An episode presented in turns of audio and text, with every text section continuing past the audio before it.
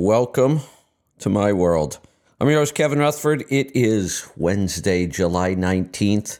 We are here live. It is time for Destination Health. Lauren is here with me. I have some things I want to talk about. Then we'll get to your calls and questions. Go ahead and line them up 855 950 3835. Let's, uh, let's just jump right in and get started on things. Lauren, good morning. Good morning, Kevin. How are you this morning? How's it going? I'm good. I'm good. I uh, I was curious to know how deep down the rabbit hole you got with your. Oh boy. Oh boy. Now I know why I've been avoiding this.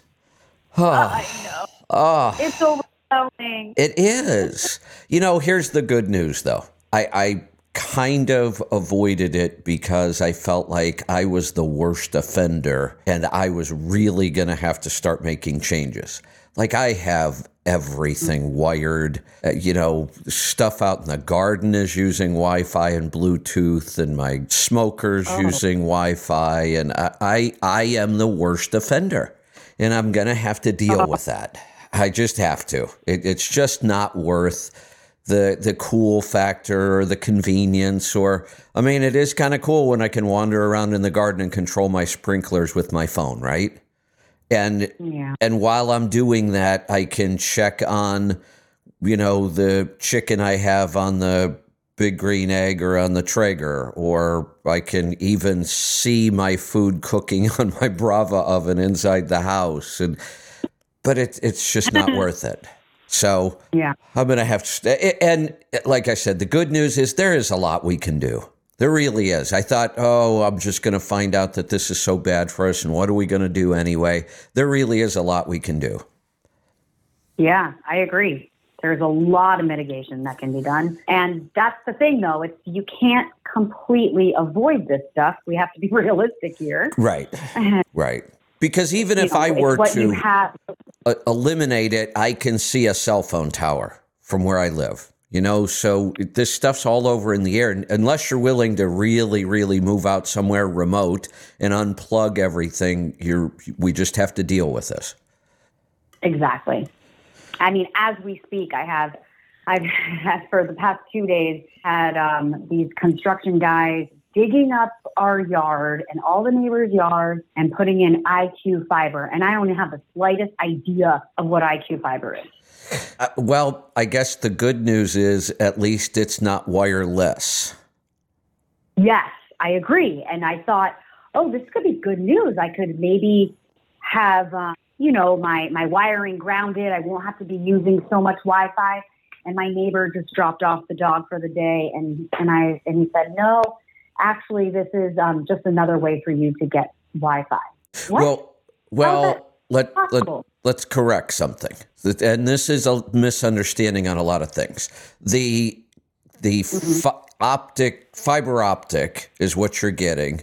That will bring you an internet connection and it's just probably going to be way faster than what you already have. That's usually the reason for them to come through and upgrade to fiber optic or so and as far as i know that's not a problem for emfs it's it's hardwired so that's your internet uh-huh. connection that has nothing to do with wi-fi at that point People are confusing things. Now, that internet connection comes into your house, and it again, it's wired and it's high speed. I don't think that connection is an issue at all.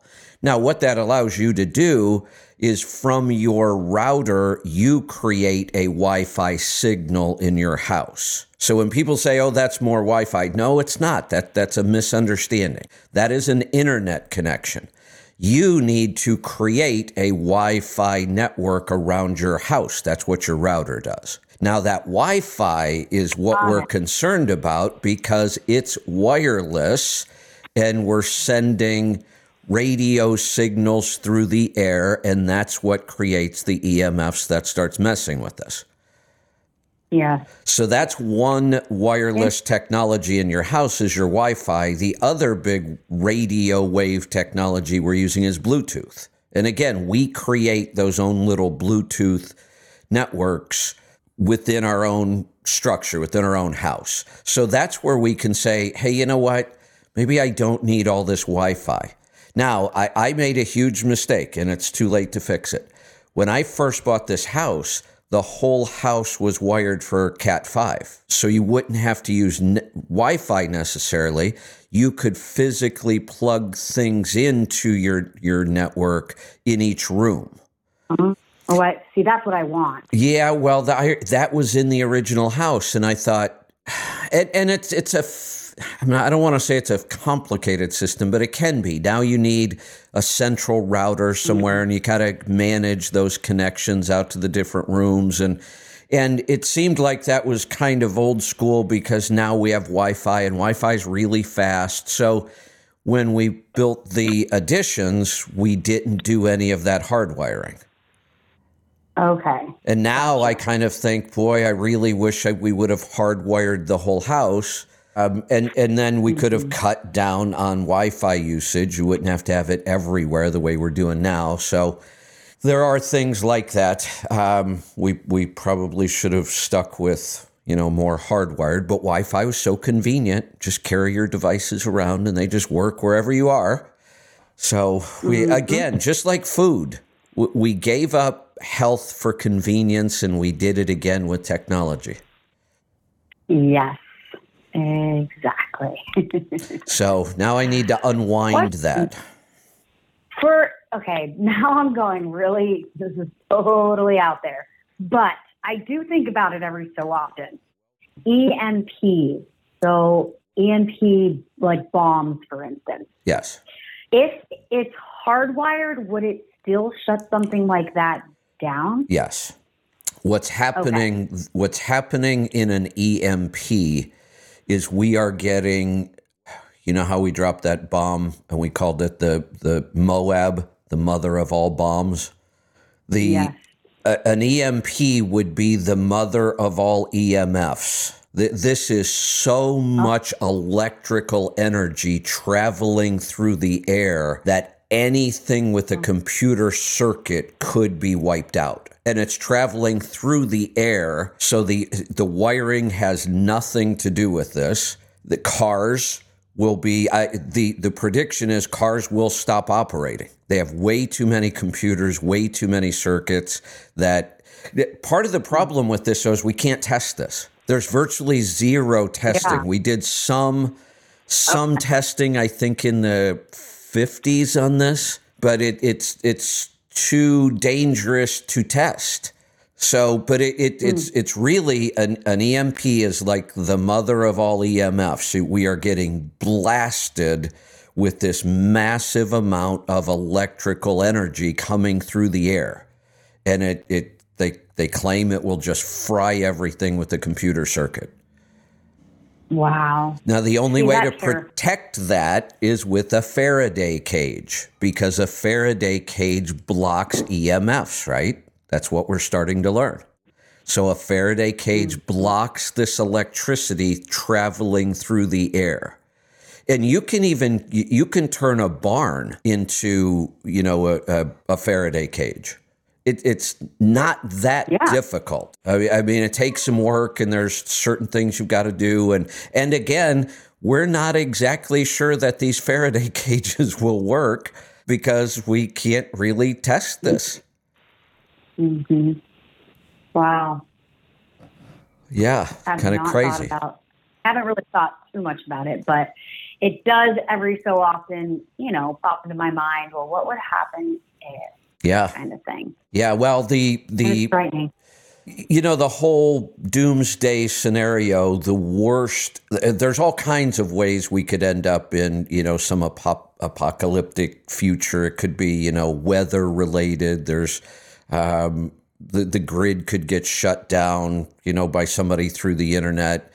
The the a virus could you know wipe out 80% of the population. There's all kinds of those doomsday scenarios. But the worst, honestly, from the way I can see it, would be a massive EMP. It, because it it, wow. it, and and the if you want to understand this, the best book written by far. It's a really entertaining, well written book. Um, a lot of the doomsday books are written by total amateurs. I mean, the writing sometimes is just awful. Um, the best one by far is called One Second After.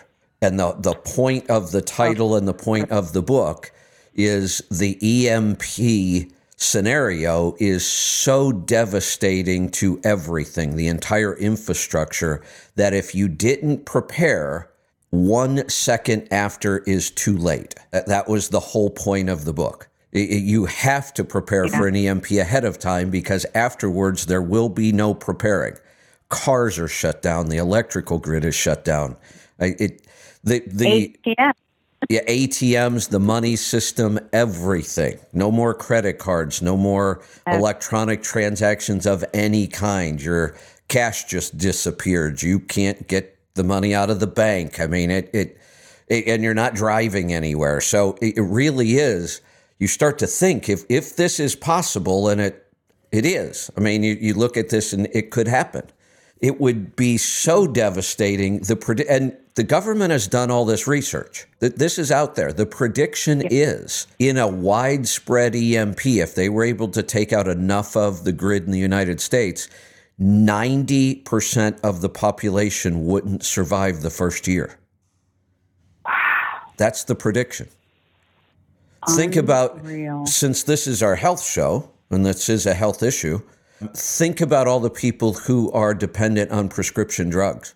They're the first to go. Oh, yeah. Oh, my gosh. That happens fairly wow. quick. What about, um, what about a sat phone that is not on during EMP. Would that be also it, taken out? What you should do, and again, remember, we don't know these answers definitively. We don't no. know how powerful the EMP will be, but the best way we know to prepare is to have those types of devices in Faraday cages at all times. Wow. So if you want, you would have, you know, a backup laptop and maybe a backup phone and a sat phone, even maybe, but you would, that's not stuff you would use every day because if it's ever out and the EMP happens one second after, it's too late.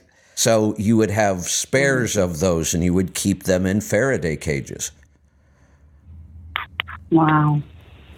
You needed like a bunker that's a full Faraday. That's that's really kind of the ultimate is a a bunker. We're we're back to the 1950s when we people used to build a lot of bunkers because of the atomic threat. Yeah. Wow. Crazy, all right, isn't sorry, it? I had no, I know, I know.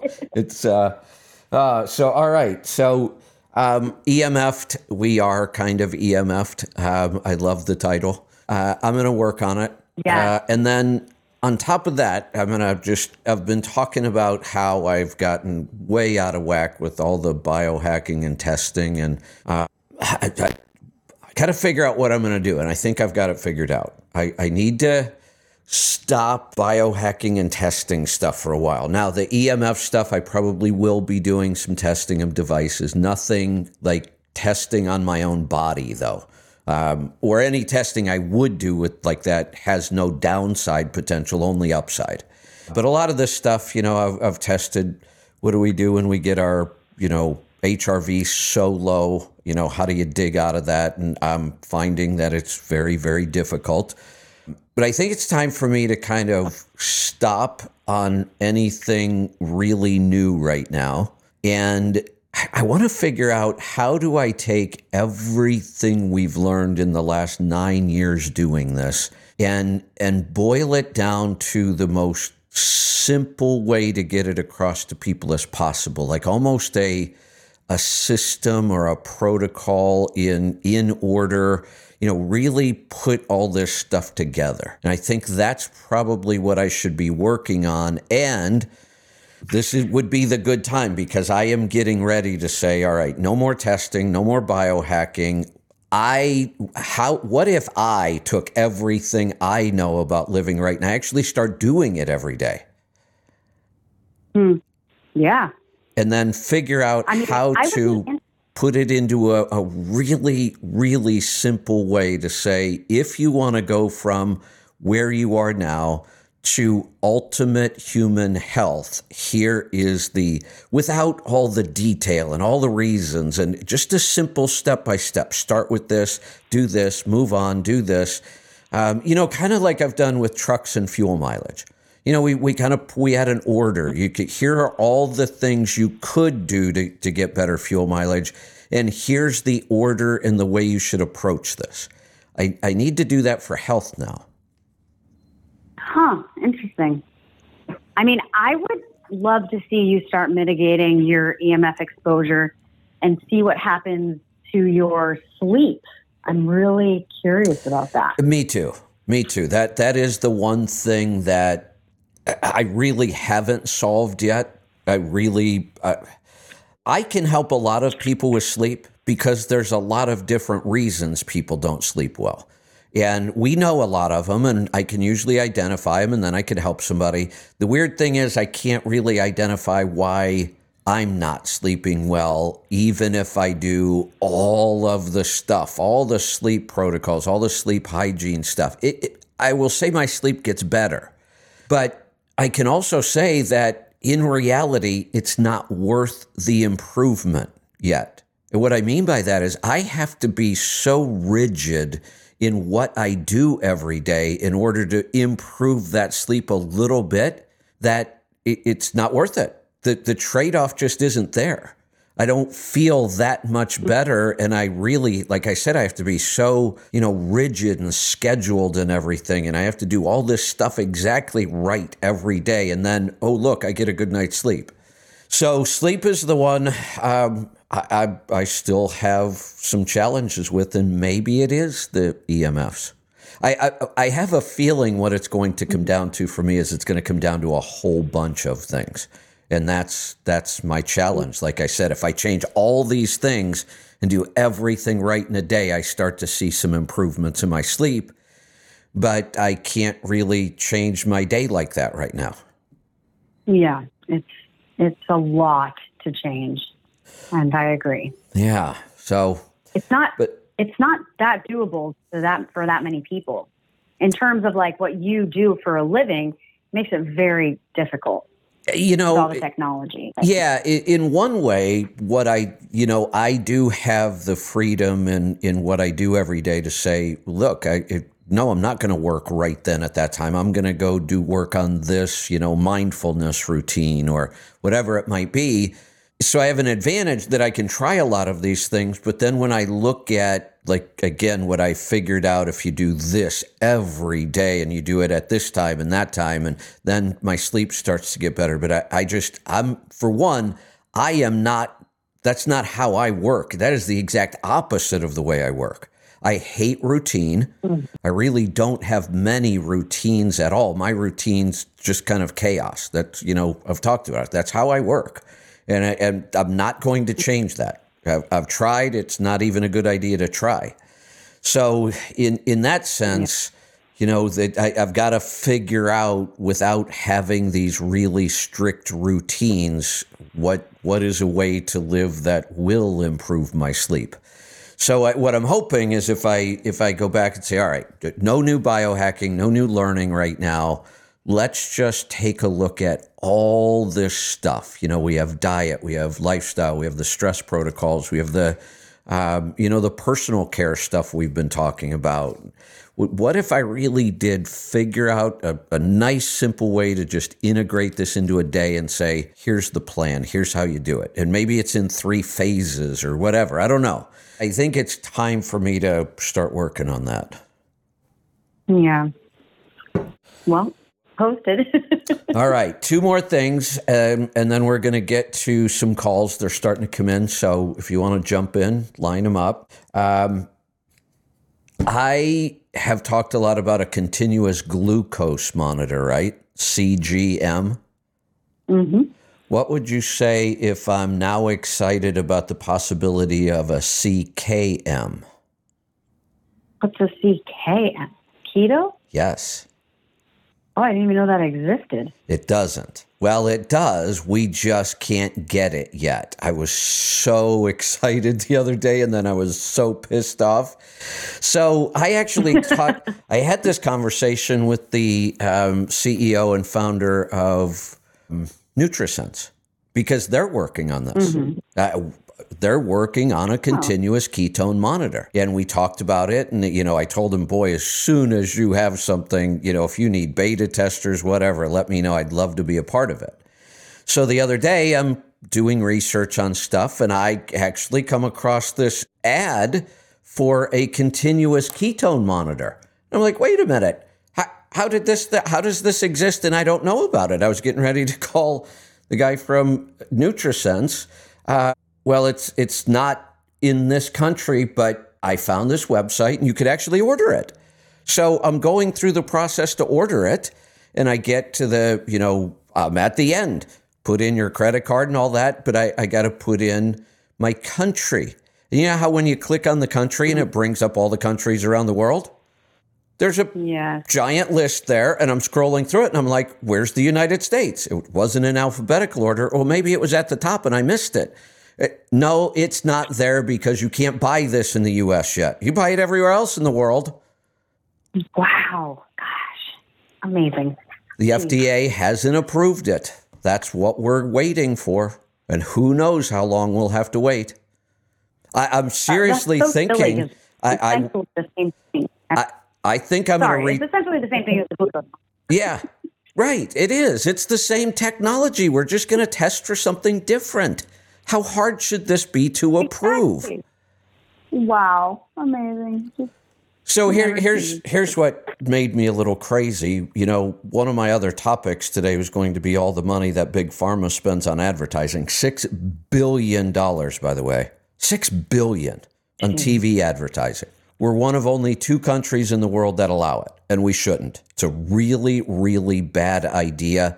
It's why Big Pharma has so much power over what we see and hear in the media because they are the, the 900 pound gorilla when it comes to advertising money.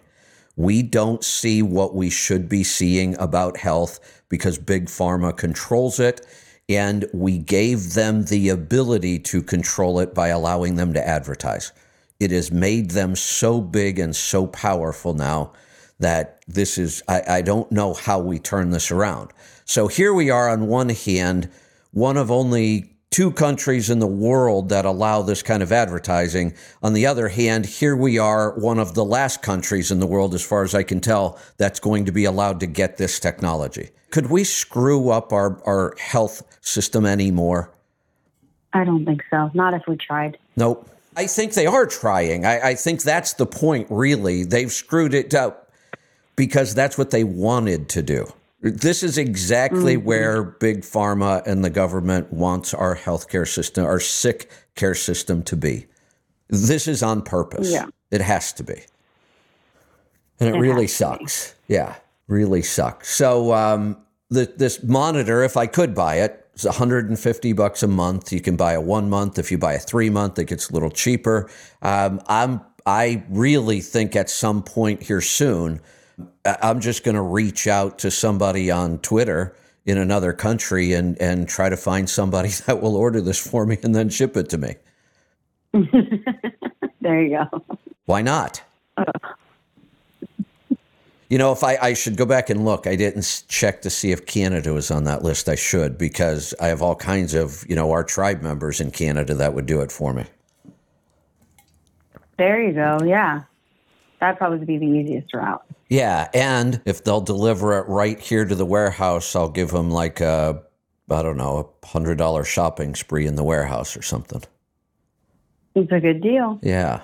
So I'm going to work on that. What else did I have? Oh, this one. Um, I might be rethinking this. Not that it really matters, I guess, but I've talked about this before that, you know, it's kind of always been my thought that if we had to pick the worst offender in our diet for health, I've always said it was grains. And maybe it's just because that was the first thing I eliminated and the changes were just so incredible you know, that's always stuck with me. And as soon as I dropped those, you know, I really started seeing health improvements. Weight loss, joint pain was a big one. So I've always kind of focused on that. And and then there are some people that say it's just pure sugar. You know, sugar's the problem and and grains really do have a lot of sugars. They're more starches, but that's all the same thing. And then Dr. Mercola really started talking about seed oils being the worst. So I don't know that it really matters. Um, if the more we avoid all three of these, the healthier we're going to be. But I am starting to really see how damaging the seed oils are. And then I got thinking the worst setback I've had health wise since I started doing this nine years ago was the trip, the long CMC trip we took. And then we did a big, long kind of vacation trip around the country after the CMC. We were gone for, I don't know, probably four months, five months almost that year. And when I came back, I was, I was kind of hurting. My joint pain had come back with a vengeance. Um, I actually went and worked with a functional medicine doctor. I, I didn't feel like I could figure it out myself. I went and worked with a functional medicine doctor. We did a ton of blood work, and you know my my uh, markers for RA had come back, and we had to really focus on getting the um, immune system uh, back in balance. And it took me a couple months, and and I got thinking, what really changed in my diet while I was gone? I didn't touch a single grain. So it wasn't that. I really didn't eat any more sugar than I normally do. My carb count for the day was right around where always stays. So that wasn't it. So the only thing that really changed is because we were gone so long and, you know, we didn't take all of our food with us, we were eating out a lot more. What's the one thing that changes when you start eating out? They all restaurants use seed oils for everything. Oh, yeah, you can't get away from that. No. So I, I do think that that may have been the one thing that changed that that made things so bad for me. Yeah, that would make sense. So then, and, I, and I, I, have talked about this before. Can can we just officially um, announce that the probably the worst food for your health on the planet would have to be a donut, right? if the three yeah. if the three worst offenders in our diet are wheat, sugar, and seed oils, what is a donut? It is wheat, sugar, and seed oils. Yeah, you're right. we need to outlaw donuts. They got to go. Oh. You know, the I good know. news was I, ne- I, I never week- liked donuts anyway. Oh, you're lucky. Yeah. Very lucky. Yeah. I it just donuts just never really did much for me. Wow.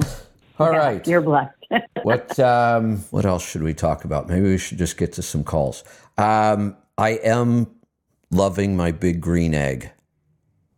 Mm. Absolutely love. What are you doing? Cook. Oh, it, what do you do? You know what I will tell you right now. One of the things we're most excited about. So I love burgers really, really love burgers, especially the whole idea of burgers on top of a salad. And, you know, we, but for some reason, my burger game at home needed some work. I just wasn't really happy. And part of it was when I got my Traeger, the, the pellet smoker, I really kind of, um, I, I, I didn't really have a good charcoal or, or wood fired grill option then for a while. And you can't really cook mm-hmm. a good burger on the Traeger. You, you just can't. It doesn't get hot enough, uh, you know, right at the surface. And so, and I wasn't really happy with a lot of the ground beef I was buying. Not the quality or the taste, but the grind. The grind size is really important when you want a good burger. It might be the most important factor of the meat. So I thought I should probably just start grinding my own. And, and we just, I wasn't doing a lot of burgers because I just wasn't happy with it. So we got the big green egg. All right, now I have the ultimate way to cook a burger. And then we were at a farmer's market and we were trying some local beef. We tried their burger. This is the burger. This is the grind. It's just so I, I do half pound patties. That's the other trick. The, the bigger you make the meat you're cooking on a grill, the better you can cook it. It's just almost across oh. the board. So half pound burgers so they can be nice and thick. And the on the big green egg, I'll set up half of the grill for direct cooking and then the other half for indirect. So, and I'll, I actually want to cook in the fire. So I get my coals going with, with lump charcoal because it's so clean. And then I put real wood, like, like either really big chunks or even logs right on top of those coals and let them start flaming. And that's what I cook in the flames. So you get those burgers going and get that crust going in the flame. Then I move them over to the other side, the cold side of the grill, and close the lid and get it up to 500, sometimes even 600 degrees, and just finish them like that. It is the best burger you have ever had. They are just incredible.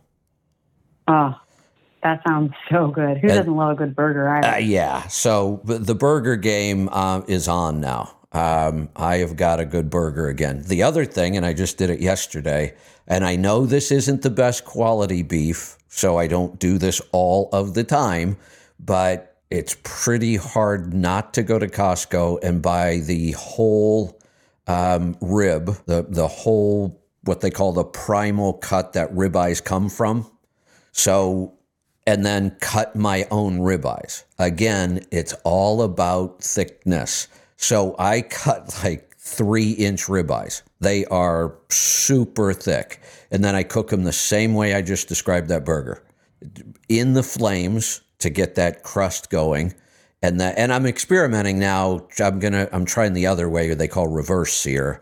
So the way I've been doing it, you get that crust going in the flames move them over to the cold side, close the lid. And on steaks, there is no limit to how hot I can get that grill. I, have probably had it up to 800 degrees to finish a steak. And you oh, just oh, wow. you just let it sit over there on the cold what we call the cold side of the grill because there's no coals right under it, but I get that grill screaming hot, seven to eight hundred degrees, and it will finish that steak with this just beautiful crust on it and the inside's still rare and oh is it good mm-hmm. and it's pretty impressive That's when you put great. a three inch ribeye on the plate yeah and one three inch ribeye honestly is about three meals for me it's really? a big oh, it's a big big steak because it, it's the the size of the ribeye itself is always going to be the same what changes is just the thickness. So think about honestly, if you go to most restaurants in order to get a steak the size of mine, you would you would pile three of their ribeyes on top of each other. Hmm. Got it. So it's a lot of beef, but boy, is it good. I have leftovers today too. I'm excited. I'm sure you are. All right, let's get to some phone calls. Let's uh, let's go to Connecticut to get started. Vito, welcome to the program. Hello, Kevin. How are you today? Good. What can we help you with? Well, I got a good friend of mine that introduced me to your show, and I've been listening as much as I can. I, I also drive for a living, truck. And uh, he got me hooked on the, the whole idea of keto. Okay. And I started on it. I'll also add in that I've had blood pressure issues.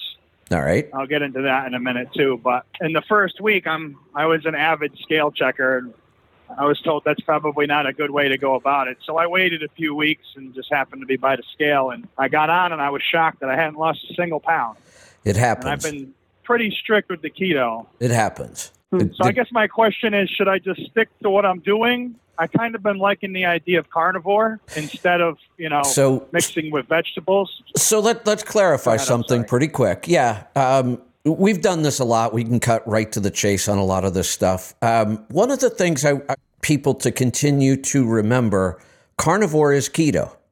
Keto isn't necessarily yeah. carnivore, but carnivore is absolutely keto because all the only true definition for a keto diet people always ask is this food keto? There's no such thing as keto food. Let, let's just start there. Certainly high fat low carb food is is more likely to be keto but here's here is the definition of a ketogenic diet. Any way of eating that allows your body to go into nutritional ketosis. Your body is producing ketones that that's it. That that's the definition. So there is no food. I most people would say, "Oh, rice isn't yeah. keto." No, I can eat rice every day and be in keto. It really depends on a lot of other factors. So we should try to remember because carnivore is becoming very popular and we like carnivore a lot. That carnivore is still keto. So we talk about the benefits of keto, we get all of those benefits on a carnivore diet.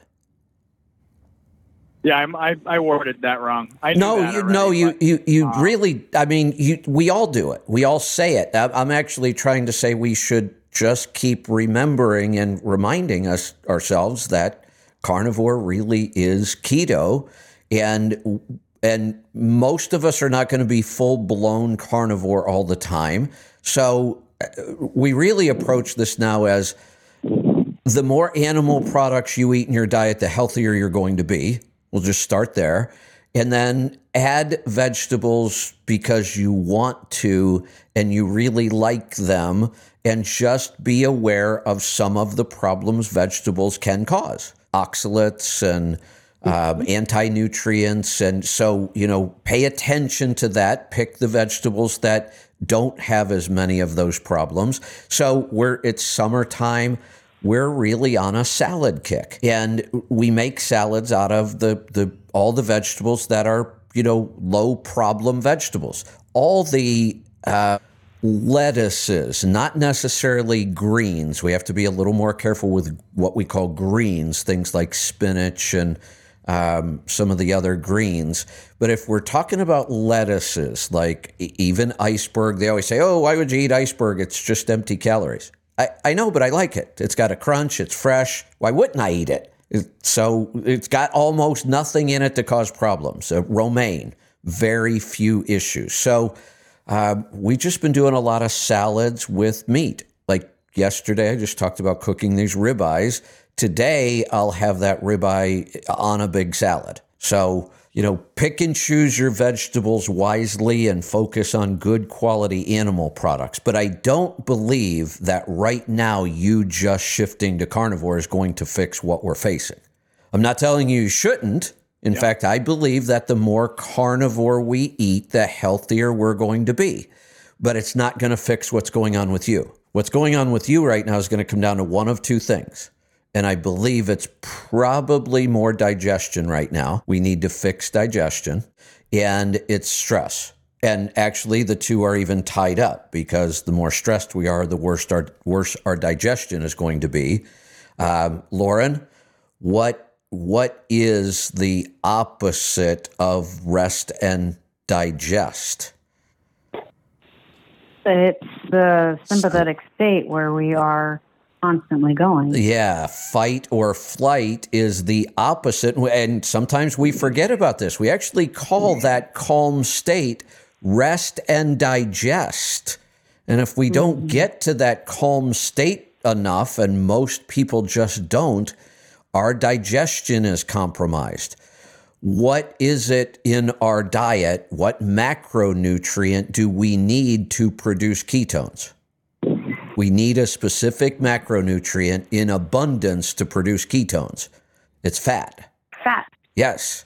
So if we're not digesting our fat well, we're not getting into nutritional ketosis, and we're basically just trying to lose weight by calorie restriction now, and that doesn't work. So, if we are not mm. digesting fats well, we will have trouble getting into nutritional ketosis and we won't see those benefits. We won't see that appetite control. We won't see the crazy high energy levels. We won't see the scale moving about a pound a day down, which is usually what we see when somebody gets into nutritional ketosis. So, the two things that are going to block you will be not digesting your fat or too much stress. Does that all make sense? It does make sense. And all of that has happened. I bought the Keto Mojo tool, um, and I do the blood strip for excellent the ketosis. And I was uh, 1.2 the first week I checked it. Waited another week, I was 1.1, and then the third week I was 0.8. So I haven't come You're, out of ketosis. Yeah, you're you're right there, and and we have determined that you don't have to get to high numbers like two, two and a half, three. Now, if you can, then the the results are better, but we should start to see results where you are.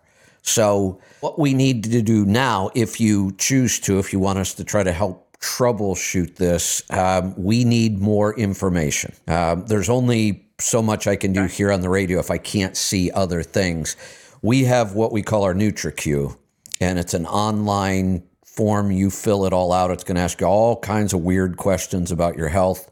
And from that, we can start to see what's really going on. Is there a digestive issue in there? Um, because you're kind of at that that lower borderline level of nutritional ketosis, that may be the issue. For me, if I get there, if I get over one, I start to absolutely see the benefits of ketosis. If I get to two, the benefits become almost too much. I mean, I, I I can become annoying at some point. I feel like the Energizer Bunny, and I'm talking all the time and bouncing off the walls. And uh, but some people do need higher levels of ketosis to get the benefits, and that may be. And this is why I'm so excited about a continuous ketone monitor. Um, when we ever get one, I, am hoping I can yeah, really learn a lot more about this because Lauren, how many times have I said we know glucose, blood glucose inside and out? I, I can tell you how food's going to affect it, how stress is going to affect it, sleep, everything, alcohol, you name it. We, we've got, I'm not going to say there isn't more we can learn, but boy, we know a lot. Um, when I talk about ketones, it's not the same, is it? It's almost like, hell, I don't know. There, there are a couple things I know if I consume brain octane, within an hour, my ketones will go up. I, I know that it happens every time. Uh, but I can also say that sometimes a hard workout makes my ketones go up, other times it makes it go down, and I can't figure out why. There's so much about ketones and ketosis we don't know that I think we're going to be able to learn when we can get that. So I'm, I'm pretty excited about that. But um, we would start with a NutriQ and a, a discovery call with Lauren and she'll spend time going over that NutriQ with you. And it's more, it's pretty likely that from the NutriQ alone, we'll identify what your issue is. We almost always do. Yeah, I agree.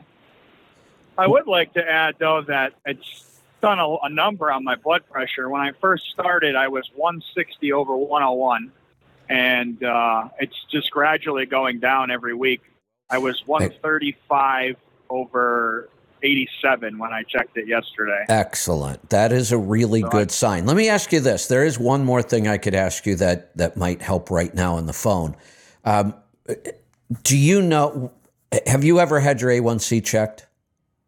No. It, it's possible. Um, how much weight do you need to lose? What would be your ideal weight, and how far? How much weight well, would you have to lose to get there? Well, I'd like to be 60 pounds lighter. I'm currently 262. Okay. And how old are you? 30, 35. I'll be 35 in August. So it's possible. It, it's po- it's possible that you have enough insulin resistance going on that this might take a little longer to kick in too. Okay. Mm-hmm. Could it so be possible that I'm not eating enough as well?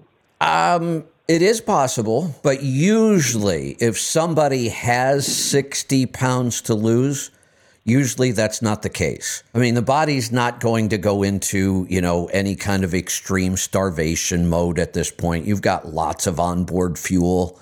So I, I don't think under eating is the issue here. You might be under eating fat. That that could be an issue. Uh, so we could look at that. But the, the NutriQ, the, the two things that will usually jump out for us is we will be able to see how stress is affecting this, and we will be able to see what's really going on with digestion. Okay. So if you want, um, you can just go to the website, letstruck.com. There's a tab there, work with us you, you start there, or I can just put you back in the queue and Angie will will get you all set up. And, and we don't charge anything for this, by the way. The NutriQ is free, and the 10 minute discovery call is free. And Lauren will probably put at least an hour's worth of work into your stuff before she does the 10 minute call. Yeah. So it's important to provide as much information as you can possibly provide take time really paying attention to the NutriQ questions and making sure you're answering them to the best of your knowledge because that really is a, a huge help for us to be able to see the symptoms that are, you know, and you know, are, you know, basically you have symptoms and they're being driven by something. So it really allows us to to see what's going on clinically within you. So just make sure that you set aside a good amount of time because it is long. I'm not going to lie. It's and a lot of questions. Well. There are, but it's gonna it's going to ask you things like um, are, are are you sensitive to sunlight? Are your eyes sensitive to sunlight? I mean, weird questions like are you losing the outer third of your eyebrows? That one always jumps out at me. So, but it, it so they're they're not they're not technically difficult questions. All of them really are asking you about how you feel in different situations. It really is all about symptoms. We we don't you know it's a very very different approach than what doctors take because we are looking at your entire body all at once. You know, if you go in and you say you've got a pain in your right lower side, the doctor focuses on your liver. Well, okay, that that's where the pain's coming from, but there's probably six other reasons around your body that your liver's screaming out. But modern medicine focuses on one symptom, one drug. That's all they know. We if we need we need to look at your symptoms, say that's part of this disease, and here's the drug we prescribe you. The NutriQ allows us to look at the whole body. So if we see that there is an issue with your liver, we can see why. We'll be able to see all the other things that are going on in your body. That's why this is called holistic medicine. We're, we're looking at the whole body at once, never one thing in isolation. Does that make sense? Yes. Yeah. So, anything else we can answer right now? Well, I'm not sure if this would have anything. It probably has something to do with it, but I was diagnosed with cirrhosis of the liver two years ago. Could that be hindering any Yep. progress? Absolutely. Guess what organ is required to produce ketones? The liver. If your liver function is compromised, then our body's ability to produce ketones is compromised. And if we don't produce ketones, we don't get into ketosis. And it is my belief that on keto, carnivore, any very low carb diet, that it is the process of ketosis that helps us lose the weight. I, I really believe that is the mechanism for losing weight. It's being in nutritional ketosis. Here's the other thing we, we need to work on. Uh, and we can improve your liver function, by the way. That is not out of the question at all. The liver is probably one, of our, Oh, I'm one totally of our confident in that. I, yeah, the liver is one of our most regenerative I listen to a regenerative lot of this organs. stuff from you guys. So Um, you can cut off your liver and give somebody a piece of it, and yours grows back. Or That's a really regenerative organ, and that's good because the Lauren. Little trivia question: Do you remember this? How many functions does the liver handle in our body? I do not recall the number. Uh, it's so high. It is. It's hard. It's and we. I don't even know what the exact number is. We just say it's over five hundred. 500 functions in your body are handled by the liver. It really is our most important organ. It's also why it's the most nutrient dense organ in an animal because it has to do so much stuff. It needs all those nutrients. That's why we eat liver. You should be adding liver to your diet two to three times a week. I would be eating really good, clean um, beef liver, bison liver, elk liver, lamb liver. I'd even throw in chicken livers. Uh, you should be eating liver. That's the organ that is, will have the nutrients you need to repair your own liver. it's funny. I was just talking about this with my friends this morning that I needed to add the liver because I listened to uh, Ken Berry talk about liver this morning. Absolutely. I was watching a couple of his videos, and uh, that was actually my plan this week to go get some. Yeah. Uh, let me let me give you another liver you should be eating. Cod livers. Those are awesome. They come in a can. Never I had that, but I'll try it. wonder if we should get those in our store. We should think about that. that would be cool. Yeah, we should think about that. Cod livers. They're actually really good too. Cod livers are a little Wait, weird. you get? What's that? Oh, I've never seen one. Not. I've never seen one whole. Oh yeah, cod livers packed in cod liver oil. Remember, I mean, Oh. if you're in my generation, you were at the tail end of that whole cod liver oil thing. You know, my parents and grandparents. That was a big, big thing for them. You had to take a teaspoon of cod liver oil straight, and the stuff, the oil is pretty rough. The cod livers themselves are really interesting. The cod liver oil is pretty potent stuff and it doesn't go down easy, but that was a big, big thing. People used to just drink cod liver oil for health and it worked. It, they're, they're, it's so nutrient dense, it's insane. And then um, it, it was Matt that that called me one day, and you know we were big on omega threes and talking about good seafood. And Matt calls me one day. I still remember it, and I remember where he was. He was in Cincinnati and he found this big international marketplace. And he's like, Oh, you got to see all the food that's down here, everything you could imagine from all over the world. And he got a can of cod livers. We're all like, Wait a minute. Everybody talks about cod liver oil. Why don't we talk about the cod livers? What happens to those? Well, it turns out it, it's a big thing. Russians. That almost all the brands are either Russian or, or somewhere over there in the Eastern Bloc countries uh, but they have cod livers in the can packed in cod liver oil. Now, do you want me to describe exactly what a cod liver is like to eat?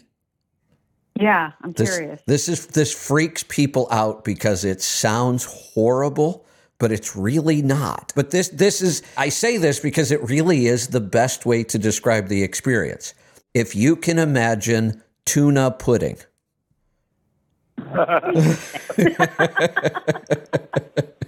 I did it, not expect that. Yeah, tuna pudding. That's the best way I could describe what a cod liver really is. It has a very mild tuna like taste, but the consistency of a cod liver is kind of like pudding. It's that soft. So the the cool thing about it is take some cod livers and just throw them into uh, Lauren, do you make something like a tuna salad? Yeah. Like some throwing some some good mayonnaise and some celery and some onion and, and mix up tuna and make a tuna salad. Throw the cod yeah. liver oils in there. You don't even know they're there. They they melt, they that. dissolve right into the tuna. They they are more mild than a tuna itself, so it doesn't change the flavor at all. And you just created a nutrition bomb. Yeah.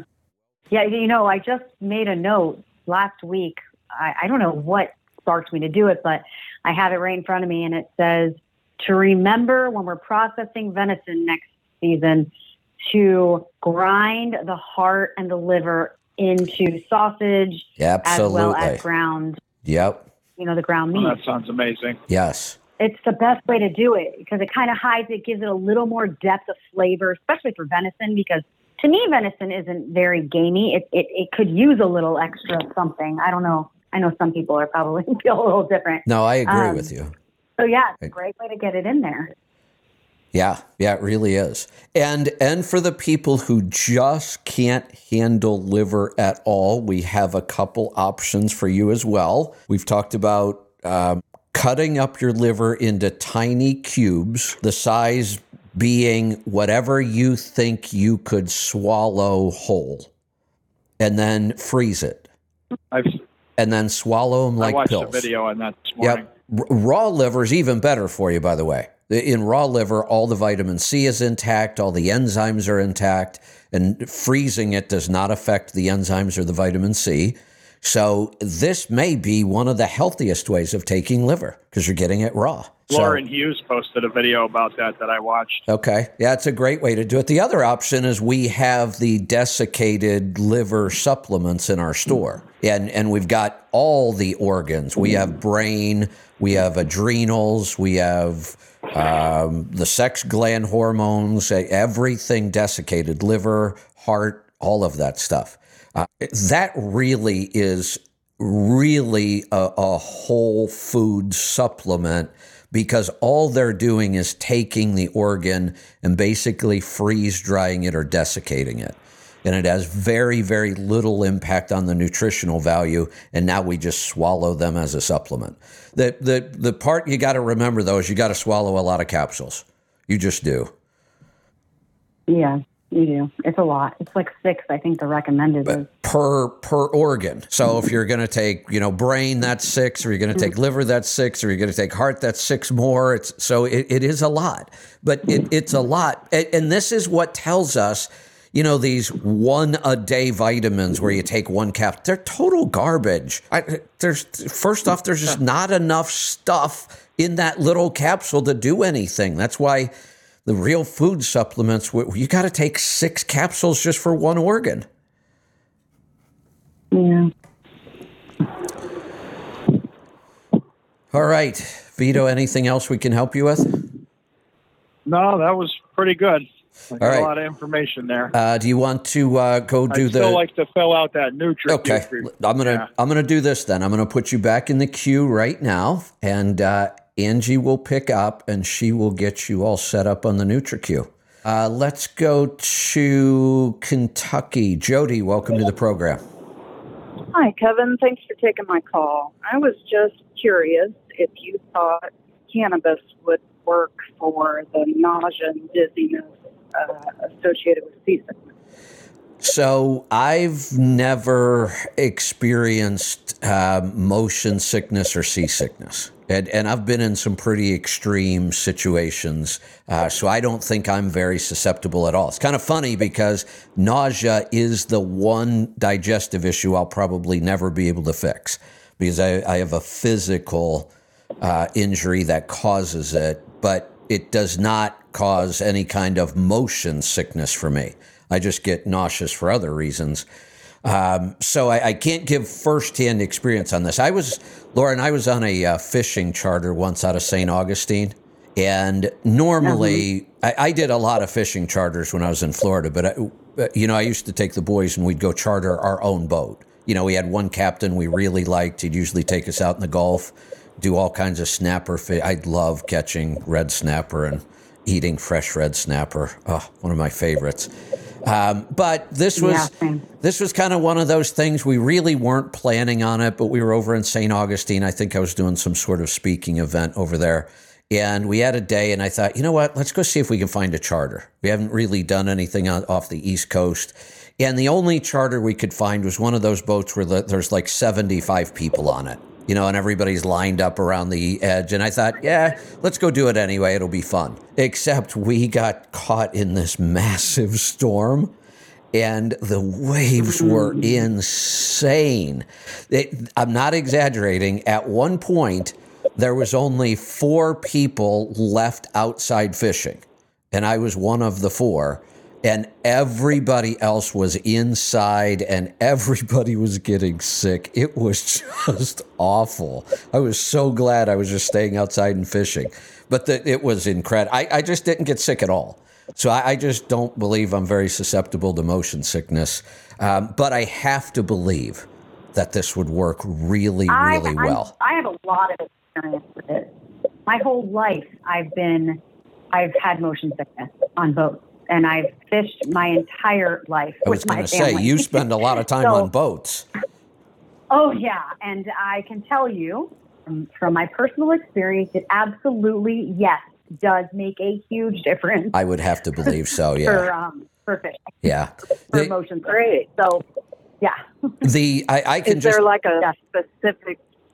Go ahead. Yeah, I was just going to say, I can tell you for, and I was pretty sure that was going to be the case. So I'm really glad Lauren has that direct experience. But it is so powerful for nausea. So I, I would have to believe it would oh, work in this case. I, I, I can't even explain to you how much better it is than anything the pharmaceutical companies have. They have nothing really when it comes to nausea. And the couple of drugs that they have, Phenergan and a couple others, they work. They take quite a while to work. The side effects are horrendous. I mean, that those drugs really do a number on me for about two days afterwards.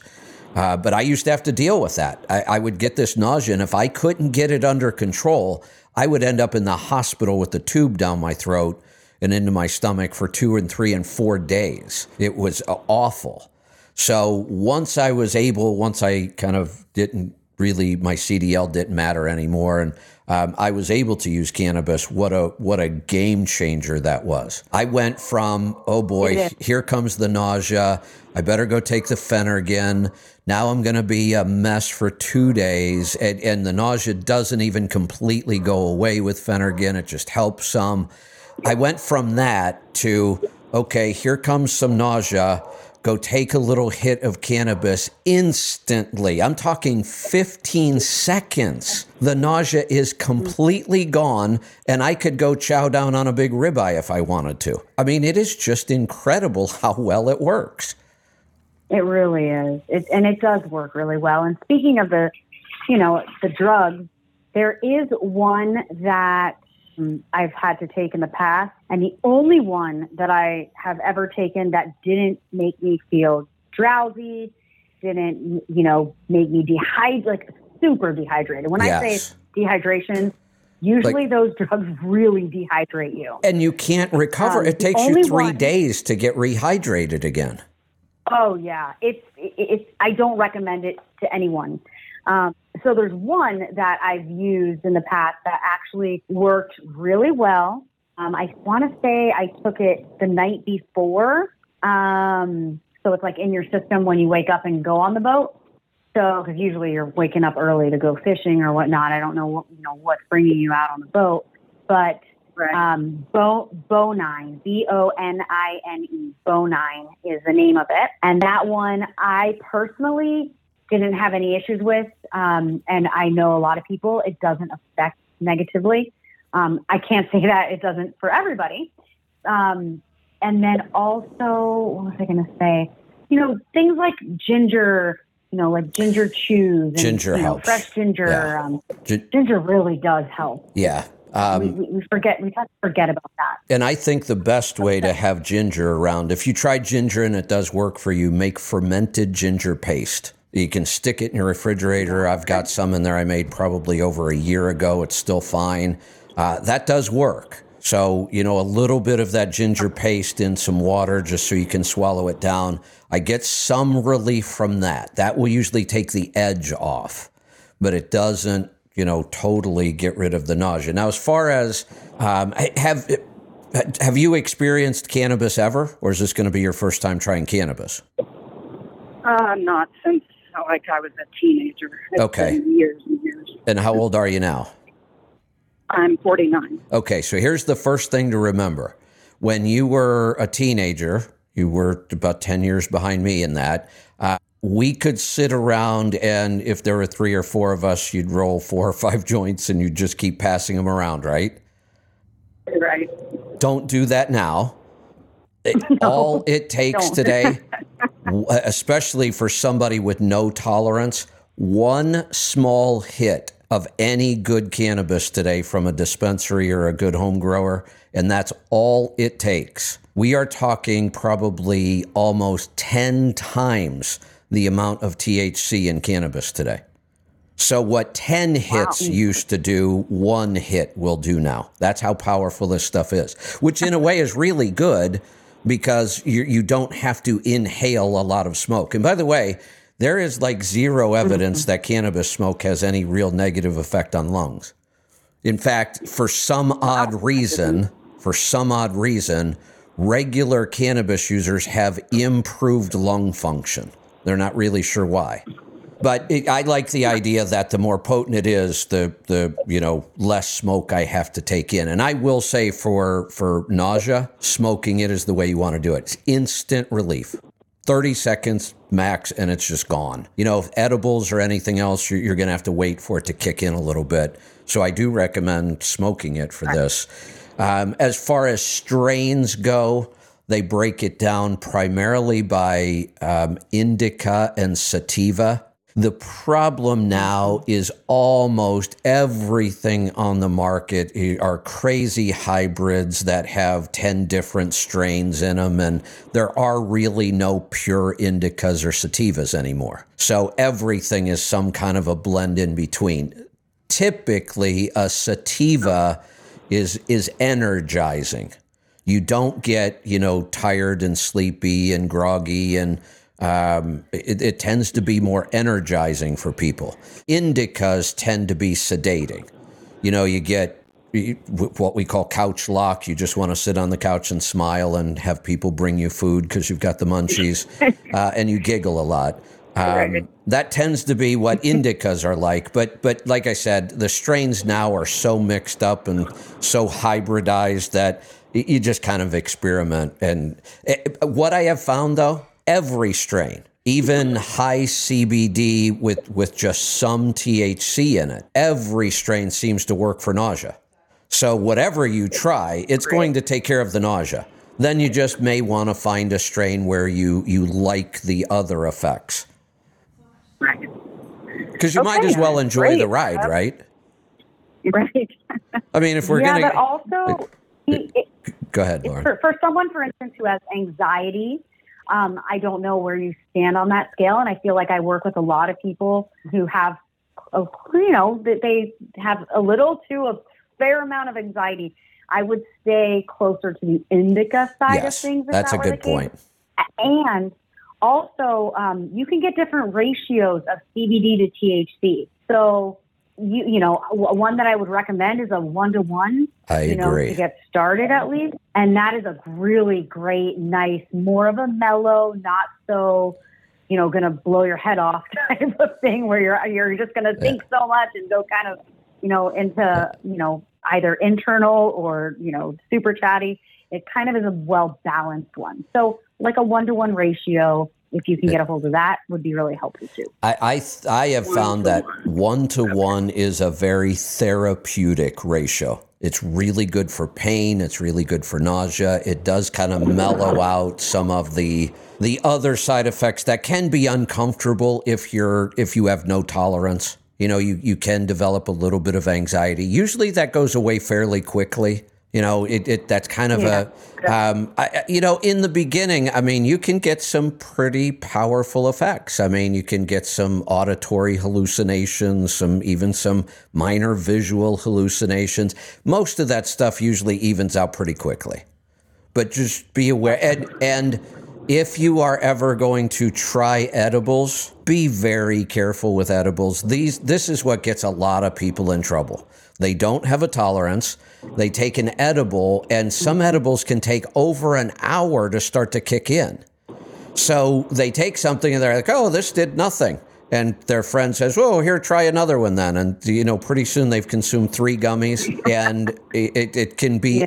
Now, here's what I will tell you there is zero, zero chance of ever overdosing on cannabis. There is no such thing. You, you can't overdose on cannabis. There are there is nothing that would happen that we could call an overdose. What happens though is you can get some pretty darn uncomfortable effects, like anxiety and paranoia and hallucinations. And so just be really careful with edibles. Take a very small amount to start and, and don't take any more within a two hour window, no matter what. I, I don't care if it's 90 minutes in and you still don't feel anything. Don't take any more for at least two hours. And keep in mind that THC is fat soluble. So if you are going to do an edible, make sure you're eating it with something that has a little bit of fat so that you feel it right away. Or else, you know, you could take it like on an empty stomach and maybe you don't feel anything until you have a meal that has that contains fat and then all of a sudden you feel it. Oh, I didn't know that. That's Yeah, good point. Yeah, makes sense. Wow, we right, covered well, a lot I of sure- things that I'm sure people didn't know. yeah. Okay, well, thank you so much for the information. That helps a lot. I appreciate it. You're welcome. Thanks for the call. Absolutely. Let's go to Wyoming this time. Eric, welcome. Hey, now I'm just picturing Lauren token out right before she goes scuba diving. Well, I don't scuba dive, so don't worry about that. That sounds a little dangerous. Oh. Oh, hey, hey, is uh, wait, wait a minute. I was just going to say, what do you mean scuba diving's dangerous? You free dive. Come on. Free diving is different. Yeah, it is. You, you end up really, really deep in the water and you can't breathe anymore. I know, but if What if you drop your rock? Oh, Yeah. I've got to say, Um, being high and free diving is just so scary of the shark factor. I mean, at least where I freak Well, out. that's what I was thinking. Either you'd have, you know, you'd love all the pretty colors at a good reef, or you'd see a shark, you know, 300 yards away and think it's about to eat you or Yeah, yeah. Yeah, exactly. Um, going back to your EMF thing, um, honestly, I'm not sure how EMF could be your sleep problem because you don't have the exposure that a lot of other people have, and it doesn't. You know, I mean, I- why do you it's hard to say what's going to affect anybody's sleep. Why would you think it- I don't have the all right. exposure? All of us that are still driving truck are just bathed in it continuously.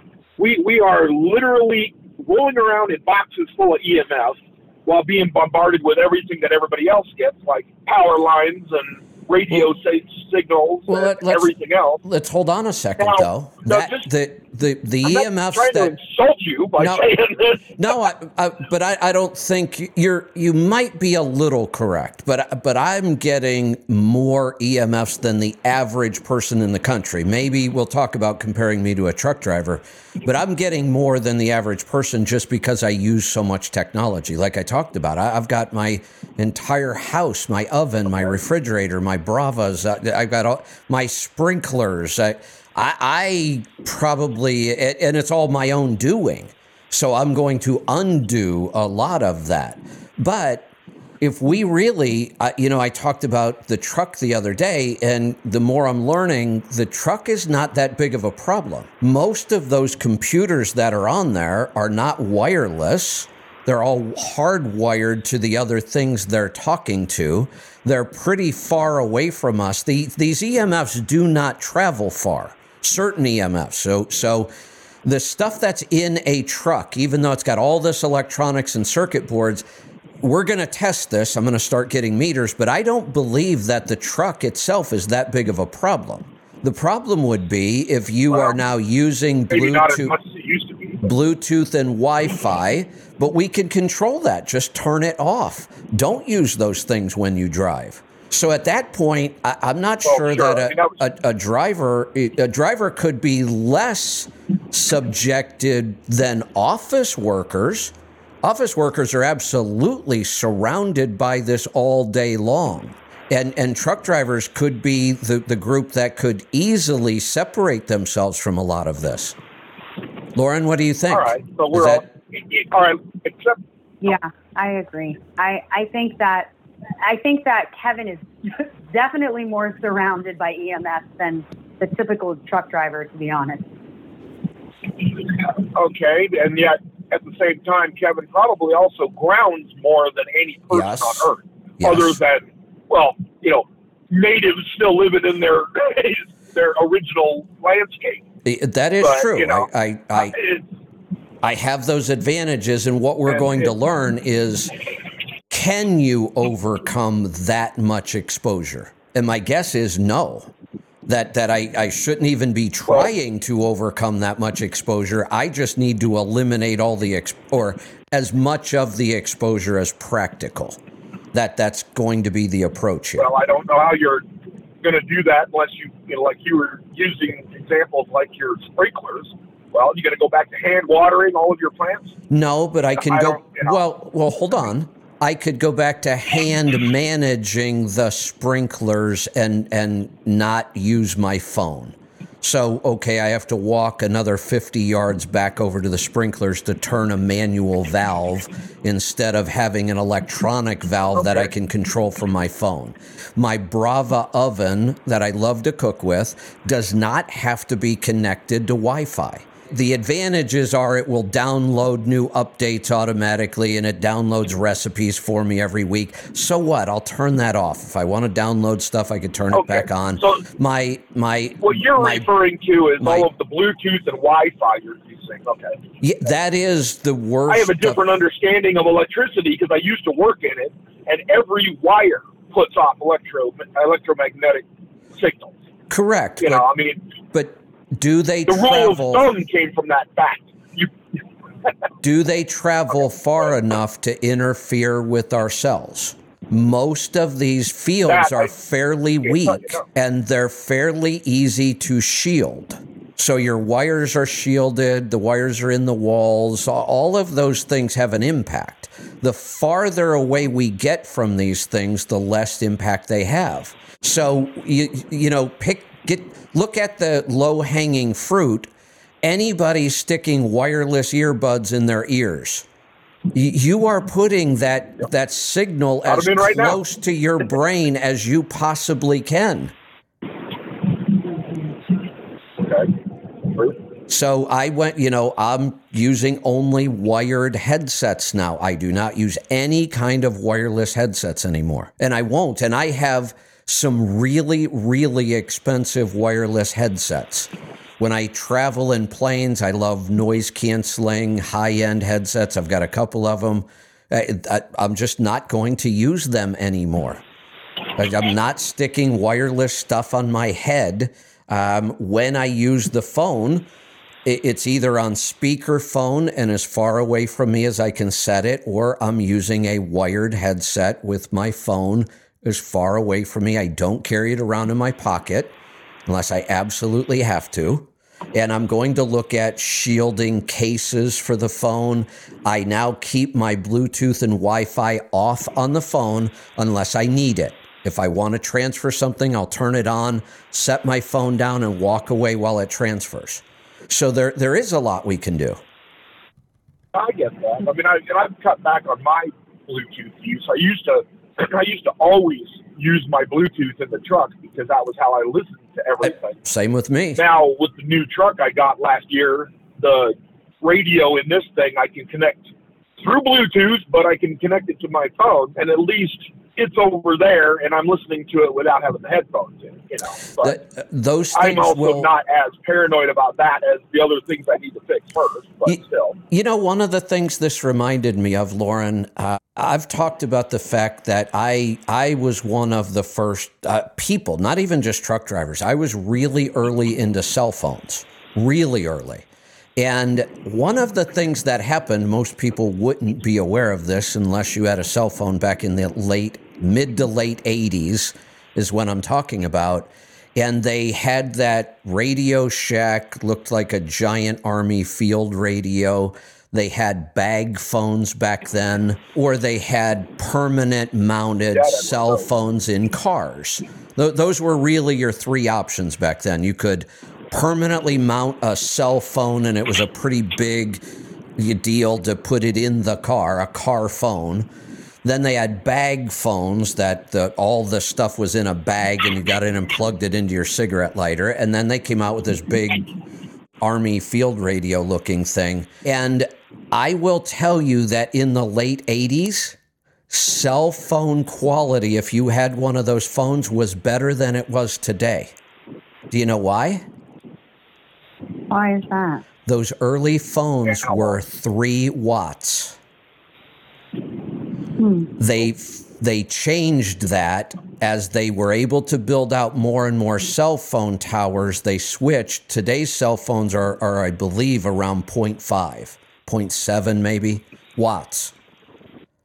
That's a big, big change. It was not a good idea yeah. to have three watt um, you know, three watts transmitting next to your head like that. But it did make for good cell phone reception. Really different. It was shocking how bad reception got when we had to switch, when they stopped making those three watt devices and everything went to the 0.7 or whatever the new standard was. The, the reception changed dramatically. So then to make up for that, now we have to have more cell phone towers everywhere, which means we're all being bathed by the cell phone EMFs. Kevin, before I get cut off, that's part of what I wanted to say before I left was between cell towers and uh, radio antennas and power lines and whatnot, the only way you're really going to get rid of EMF to sleep. You know, I, I, I get you're trying to eliminate things that you're always being exposed to during the day and all that but you'd have to basically turn your bedroom into a Faraday cage. But but hold on a second. Everything. Hold on a second. We also need to take the approach that we don't have to get this to zero to get improvements. What if I were able to just cut the EMFs in my bedroom by half just by turning things off at night? Why wouldn't we expect some sort of an improvement if we cut them by half? Well, I'm not. I'm not saying don't try something. There, I've seen uh, devices. now. it's another device, but I can't remember what it's called. Mike Mutzel talked about it once in one of his podcasts. But it's like a device that acts like kind of like a white noise generator, but against EMF. Yeah. Now you don't that- put it in the room with you. You like put it nearby, and you know it kind of blocks out EMFs in general. But you know it's also if you're to that point, you know you want to make sure you have nothing that produces light in your room and all that other stuff too. Because just eliminating EMF isn't any good if you still have light pollution and whatnot. So, Well, so w- I've done tons and tons of research and reading on what we call sleep hygiene. And that's really what we're talking about. The term Yeah. sleep hygiene takes into account temperature, noise, light, all of those things. So, yes, if we want to get the best night's sleep, we address all of them. I've done that and I still have sleep issues. I can I can create perfect sleep hygiene, perfect temperature, no light whatsoever, no noise. It helps. It helps a little though. It, it for me anyway. And I, again, I'm I'm talking about my sleep issues. I've done all of these things. I've eliminated Right. caffeine. I, I've I've done the make sure you wake up before the sun. Go out and spend some time watching the sunrise. Make sure you go back out in the evening. Make sure you're watching the sunset. I, I've done all of these things. They have a minimal impact on my sleep. Like I said, if I do them all every day, my sleep does start to get significantly better. But I, I have a really hard time consistently implementing all of these things every day. And the one thing I haven't addressed yet is this EMF issue. So if eh, maybe I'll get all done and go, oh, EMFs didn't help me either. I don't know. But is there any downside to working on eliminating EMFs or minimizing them? well, other than you know changing your lifestyle due to convenience, but no. Right. But now, now let, let me tell you, I didn't catch the first 15 minutes of your show, so I didn't. I don't know if what you were saying was, "I'm at my wit's end. This is my last straw. This is all I've got left to try." If that's That- the case, That is the case. go for it. Obviously. that is the case. Okay, Uh, if this I doesn't didn't hear work- that, so that's yeah. what I was. If this doesn't work, I'm going to have to start looking for other things. And I don't even know what those other I'm- things are. Well, because I'm wondering if this is kind of like a how do I explain it? Uh, on on one hand, is it going to be enough to do any good anyway, or are you just going to be making things less convenient for yourself for no result? Or going the other direction, is this a 95% isn't going to be good enough? You're going to have to go the whole way situation Uh, if for it- it, to it- do any good. If it were that I had to go 100%, it's not going to happen. I mean, I'm just going to be practical and honest Right. that it's just not going to happen. I couldn't do my job. It, it, look, I talked about this the other day. Well- if I wanted to be, tr- if health, if I wanted to be as healthy as I could possibly be, I would retire now. I, I would stop doing what I do. I would go homestead somewhere. Well, if I wanted, if that were my, say, actually, that's not necessarily true. How many how many guys retire and two years later they're dead because they well, just, n- well, but you well- have goals, you'd still be working on stuff. I, So I would re- retire from what I do, and I would go like I would go homestead. I would I would create um, vacation rental properties that are healthy and EMF free, and uh, so right. Uh, but but I but even then, let's think about that. to live in a yurt. How, how do I create rental properties without using the internet? Well, who'd want to rent a rental property that didn't have the internet? Oh, a lot of people. A lot of people. You're, you're restricting your market Oh, there. yeah. Well, I don't think so. Uh, I think I'd actually be creating a new market of people who are realizing they need a break from EMFs. Why, why not? Why, when you're on vacation, why not at least take that chance to get away from them? And then maybe you see how much they're affecting you. nice. Now, I think there's a market out there for properties like this. But again, it would require me to kind of really, really disconnect from what I do. I, if if I'm worried about EMFs, why do I stand in front of a laptop with uh, for three hours a day with all this stuff around me helping other people? This isn't this isn't the ideal healthy lifestyle. But we're going to make compromises. Would, I, would Lisa want to go live in a yurt with you too? Uh, and again, that that is an issue. I mean, do I do I? But that's that's if I wanted to be ultimately healthy, I would not be able to do what I do every Right. day. No, true. I understand we're being hyperbolic here, but But, no, yeah, I- that's I- that's what I was wondering. Now, now something let- I was wondering on, was hold on, let me go back because I don't want to. I don't want to forget this.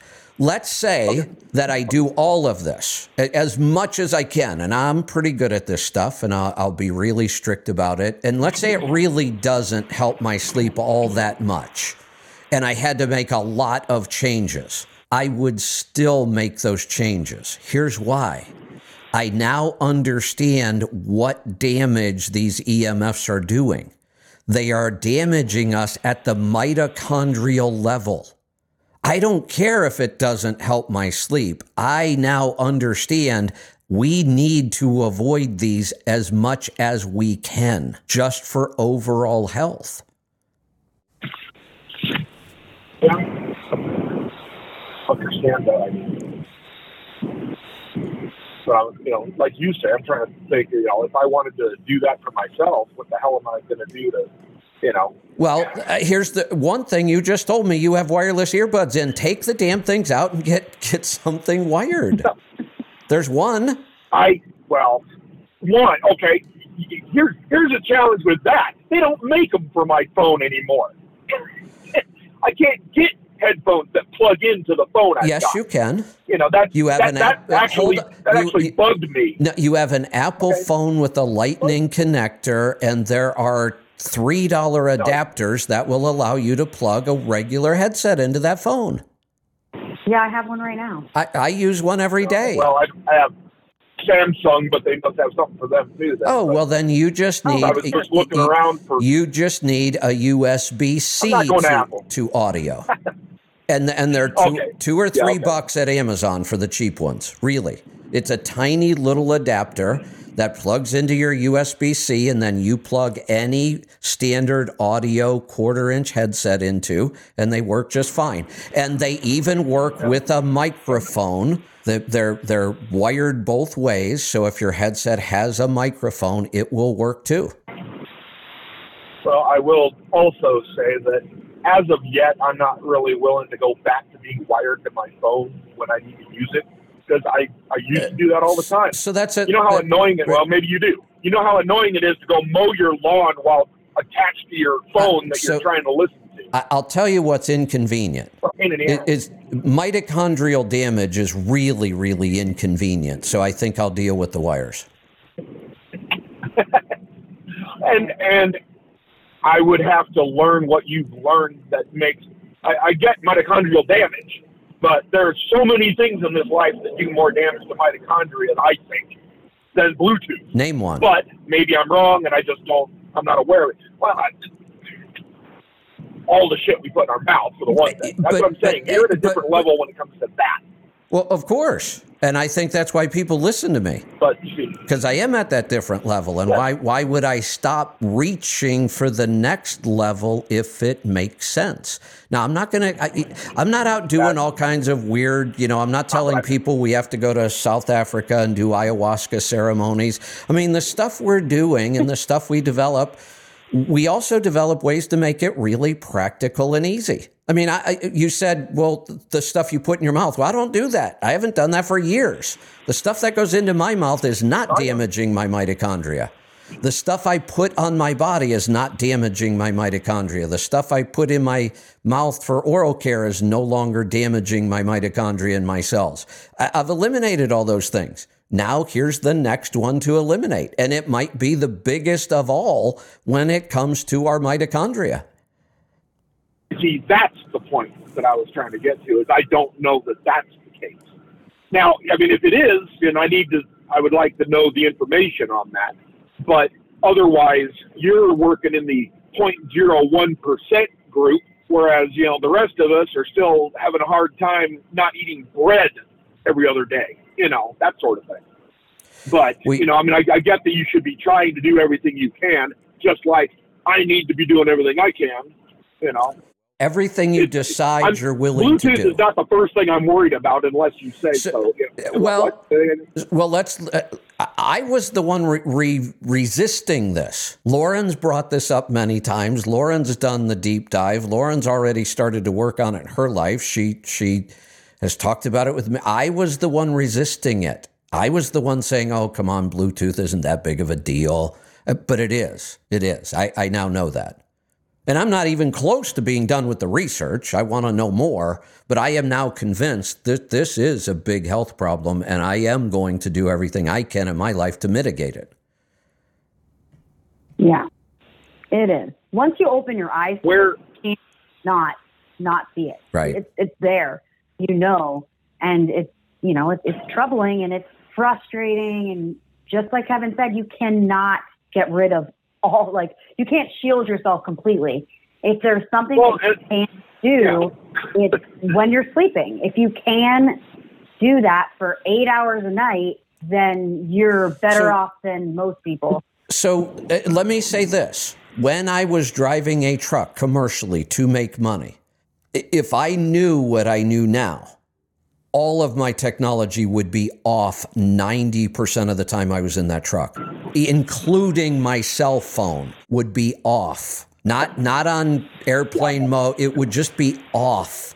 Look, uh, there's no reason most days when I'm delivering I can't drive ten hours a day staring at the windshield all day. I can't do it. I, that's like that, that's like not using cruise control. Well, I can't. I can't be on, hold on. using my accelerator all day long. Hold on. The one exception to the phone, I would have some way to listen to audiobooks. They would be pre downloaded like Audible so that I could put the phone on airplane mode and wire it to my sound system or wire it to a hardwired speaker in the cab and I would still listen to books I could listen to talk radio on on a, a ra- the stereo that's right in my truck but why do I need the cell phone signal reaching my phone? Why not just turn that off? That gets rid of cell, Wi-Fi, and Bluetooth. A- At this point, I, That- we're gonna we're gonna understand. test this, but at this point, Lauren, I wonder if there is really much of an EMF exposure in that truck at all. Yeah, that I couldn't tell you, but We're gonna find out. I don't No. know either, but that's why we do this kind of stuff to figure out. Are we out. only being exposed to cell signals when our phone is on? I mean, I literally just drove past the cell tower. If No, my phone was off right now, that wouldn't have any effect on me. I I don't know. This is what now it's going to have an effect because you're right that it, it that tower is transmitting. I believe. See, I, I, I'm not even sure I understand enough of these technologies right now to know all these answers. That's what I got to go figure out. I can tell you That's- what. One I don't think cell towers are passive. Is the thing. One of the most dangerous things is when, when you, in terms of exposure, is when you are searching for signal, and that includes when you're in the car and your phone is on and it's jumping from tower to tower to tower.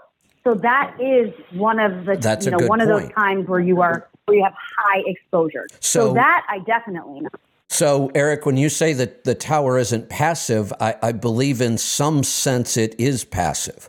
We need that 0.7 watts coming out of our phone to make that connection. And what Lauren just said is correct. When when it's searching for towers, it has to be sending out a signal to look for that tower. So if we turn it off, that goes away. Yeah. Like one of the things that I'm going to commit to is when we're at our place in the woods, I just need to not have my phone on at all Right. anywhere around me because I know very well I only have one bar out there. And if I have it on, it's just continuously searching for signal. And that's the worst thing. That's when it's super elevated. And that's when you have the most exposure is when it's searching and jumping from tower to tower. So now think about a truck driver And in the just- in the seat 11 hours a day moving so that their phone is constantly searching for the next signal all day long. And if we're not, if we don't care if somebody could call us right now, and many days we shouldn't have to worry about, just turn it off. Just turn it off completely. We've we've just eliminated three potential giant EMF fields around us: the cell searching, the Wi-Fi, and the Bluetooth. Gone. Now, I'll admit that that is a big issue for me because I I'm on YouTube with listening to podcasts all day long. You know, that's the the, the few podcasts I post to the website are like a tenth of what I'm usually going through. You know, most people don't even want to listen to one that's an hour long, and I'm listening to some that are from three to ten hours long.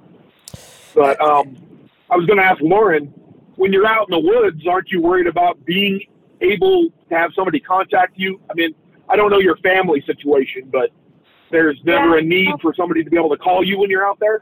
Usually, I'm out there on the weekends, and I I don't really worry about it. I I'll I'll leave my Okay. phone in one spot, and I won't even pay attention to it because everyone knows that when I'm out there, it's hard to get a hold of me, and it's Right. just easier, you know, to wait until I return, unless it's an Right. emergency. Well, And and a I- couple of days isn't as big a deal as if you were out there for like two weeks or something. Well, let Yeah, let's let's address this. In, let's address this in a really practical way because I, I most of us remember a time when we didn't have cell phones, right?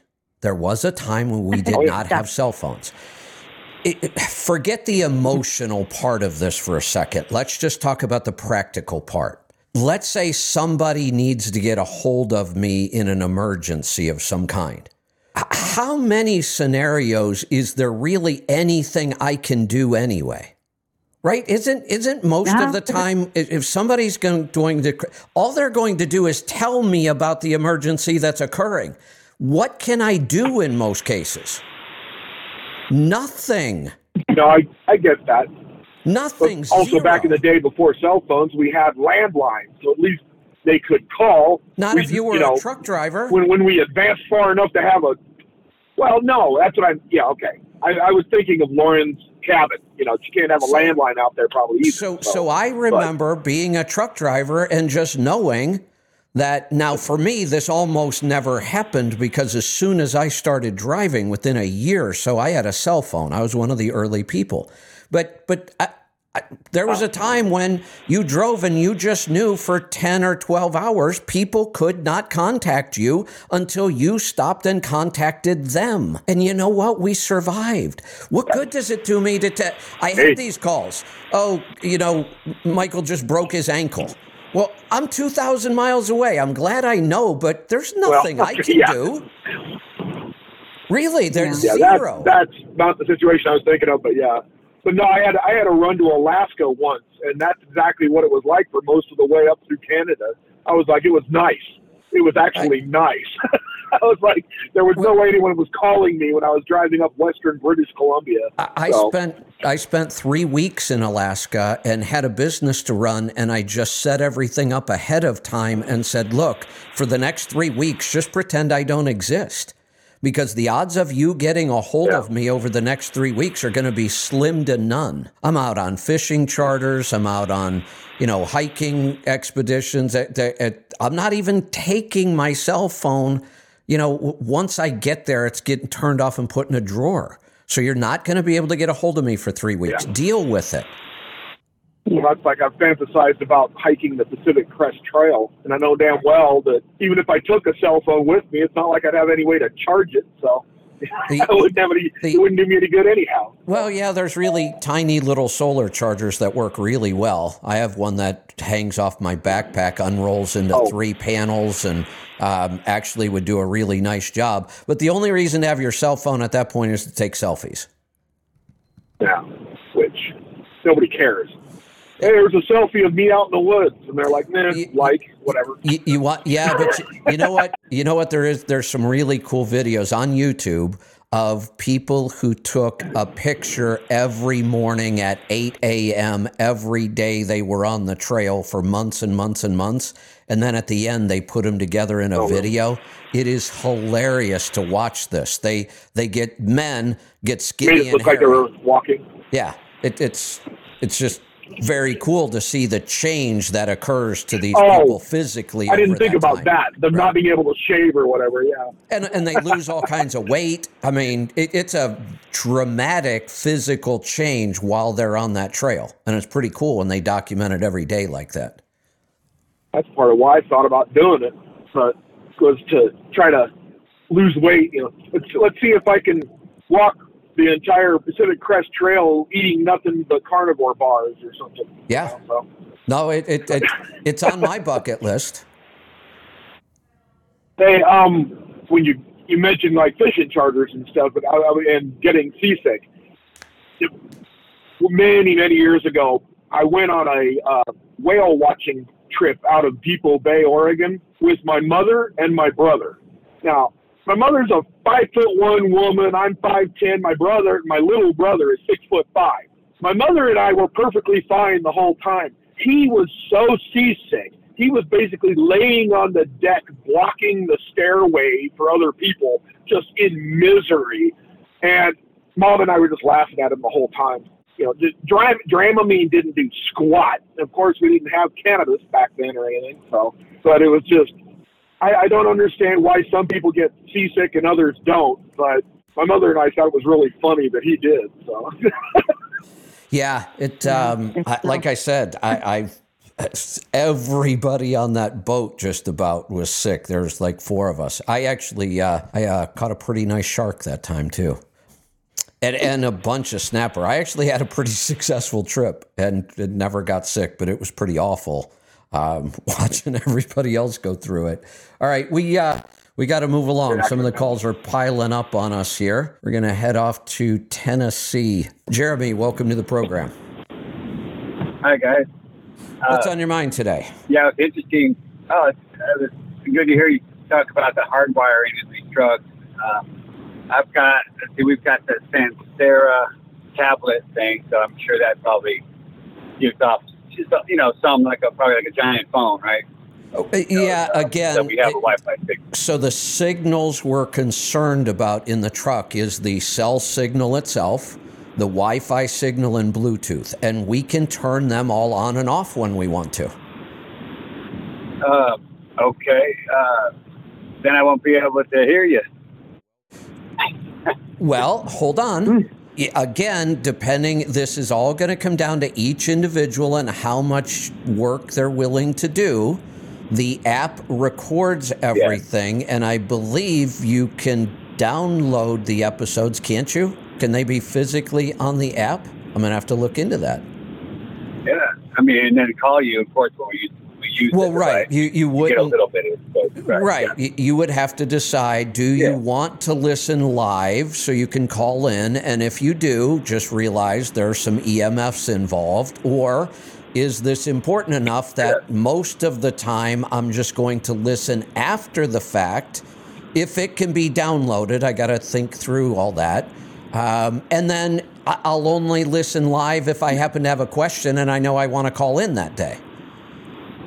Yeah, uh, and I heard you talking about the uh, the green egg. I got the green egg, uh, and you you mentioned you you you're banking your coals to the one side and having a cool side, kind of like the the oh, you know the Weber kettle style, you know. But uh, I, I I wondered if you have a, a heat deflector. Yeah. You know the uh, big. The, oh, okay. Yeah, the big stone. Now you could always, yeah, the big stone heat deflector. Right. So you you could still sear, and then uh, obviously you take off, and then put that so back. You take the meat off, and then put that back in, then put the meat back in. Yeah, so here, here's the difference. Um, yesterday, I was only cooking two of those big ribeyes. And like I said, each one of those ribeyes is three meals. So technically, I'm getting either six meals here or three meals for two people out of these two steaks. Well, if all I'm doing is two, it's easier just to set up half the grill hot and half the grill cool. Yeah. The other day, last weekend, I cooked nine of these steaks all at one time. So then I do sear them in the flames first. Then I stop, put the heat deflector in, and then finish them like Heat that. deflector. Okay.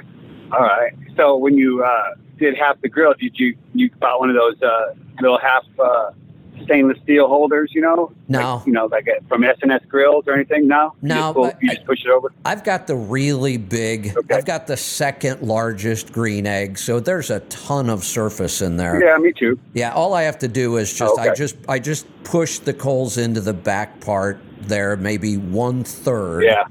Um, and then I have two thirds open. Yeah, yeah. Uh, sometimes I'll. I've had some smaller grill grates that I can put down lower and then put a, a, a half moon ceramic type Oh thing yeah, yeah, to help shield it too. yeah. But um, it, it's you, it's uh, pretty versatile. There's all kinds of different ways you can set that thing up, and there's all kinds of accessories made to do a lot of that stuff too. yeah, yeah, it's great. Uh, so uh, I was going to say, uh, did uh, I know you guys uh, uh, told me about? Well, hold, hold on about the. Um, I guess I'll ask a question. Um, I've been where we get our beef beef from a lot. They, they've got you know uh, they do have some pigs, but they're kind of smaller, and you know they're and all they had was spare ribs, they're just kind of small. You know, like not a lot of meat on them. So I hadn't been good, getting good results with ribs uh, until I tried uh, baby backs, and I guess I have to get those from like Wild Fork or some. You know, Right. don't really know the source of their farms. You know, but uh, do you have a, a good uh, recipe or you know uh, cook for uh, baby backs? Yes, I uh, Like uh, my baby backs are down to a science. I never change Okay. the way I do my baby backs. Um, so now Can I, you- I am getting ready to work this out on the big green egg. I haven't done it yet on the big green egg. Okay. Um, uh, this is where pellet smokers just shine. I mean, if you want an easy way to get perfect ribs, the pellet smoker is the way to go. So my Traeger, um, 195 degrees for three hours on heavy smoke, and I have the oh, so low heat, low heat. very low heat, 195. It, the Okay. most I would ever do. Now, let's say that um, I didn't have the really good quality heritage ribs and I want to do ribs and I just go down to Costco and grab theirs. Theirs are so Yeah. big and meaty that I will bump that up to Right. about 225 for theirs. Yeah. But if. I'm doing heritage Okay. ribs, then then 195, and my Traeger has what it, what's called super smoke. So anything under Yeah. 225, and you can really get that thing to crank out the smoke. So I'll put it at 195 on super smoke for three hours. And then it actually comes off the Traeger completely. I wrap them, the ribs in red butcher paper or pink butcher paper, and I finish them in Yeah. the in the oven inside at 350 for an hour. an hour. Oh, So okay. it's a it's a four hour Uh, cook, three hours on the smoke, one hour Okay. on high heat, wrapped in Oh, the in the pink butcher paper, and those are Yeah. perfect competition ribs. All right. Yeah, because they're kind of hard to tempt too. You know, they, you got to get in between the bone. I never tempt uh, them. you know. Never tempt them. Uh, okay. Yeah, I'll try that. Okay. Um, and um, yeah, the egg. I guess maybe we'd do uh, put the heat deflector on and let them let them cook with you know two Yeah. two three hours. You know, and then maybe finish them. Uh, I don't know. Maybe Well, they'll just finish the- up. The easy way to finish ribs, even though everybody like, oh, that's uh, why. Why would you go put them in the oven? I go put them in the oven because it works really well, and there's no reason not to put them in the oven. Other than you just want to claim Right. you're a pure barbecue, whatever. But uh, if you want a good Yeah. rib done well and it's easy and there's no difference, finish it in the oven. At that point, we've got all the smoke okay. on it we're ever going to get. We've got a Yeah. beautiful smoke Right. ring. And now let's just go bring it up to temperature so it's nice and tender and falls off the bone. That's all we're looking for there. So do it in the oven. Now, All right. I'm, one of the, one of the accessories they make for the big green egg is they make a little fan thermostat system that you install down on the bottom and what it does is it manages the temperature for you. So it monitors the temperature and then uses the fan to change the airflow to keep your temperature. Otherwise, you're doing that manually for three hours. you know, you're out there babysitting it, make sure it doesn't get too hot. But I, I will probably get this accessory, and then I'll I'll probably come up with a, a recipe for ribs on there too. Yeah, you know, for long cooks, maybe that is good. I, this, these things lock in the temperature really good. Like I, I can walk away for three hours and it stays locked in. You, You know, know- as long as you Well, preheat it right. I you know, I have an issue. at the top. I have an issue here that What? does. I have drastically Oh, you got the changing winds. Yep. So you're Yeah. right. If I have Oh, a yeah. nice calm day, I can lock that thing in on you know 400 degrees, and it will stay right there for a long time. Except on a windy day, I'll lock Yeah. it in at 400. You get a gust, and it'll go to 550 in about 30 seconds. Oh, wow, even when you have it uh, shut, the bottom vent shut down to like a finger, a finger, uh, an inch. Yeah, because because the wind whips through Wow. there and it turns it into turbo mode. Right, right, okay. So a while back, uh, I know you guys mentioned uh, it's always been on my mind too. And I'm glad you guys told me about duck breast. You guys talked about it. This is a while ago, but both of you talked about it, and uh, so we finally tried it. You know, we uh, we got uh, we get duck breast. It's a company called DR Tag Yep. Tagnan. Yep, You ever heard of it? I have. Yeah. yeah. It's- oh man. And so yeah, yeah, on the cast iron, you know, kind of like Ramsay style, you know, steer slow steer it and get the fat to come out of it. Cook, Should bring it up to temp on the yeah. Cooking a, a good duck breast properly is like one of those culinary skills you should develop. And and I've watched Yeah. chefs that can't do it. it it's you know if you watch Gordon Ramsay, if somebody screws up a duck breast, he goes nuts. But learning how to properly cook a duck breast is is an art, and boy, the results are worth it. Yeah.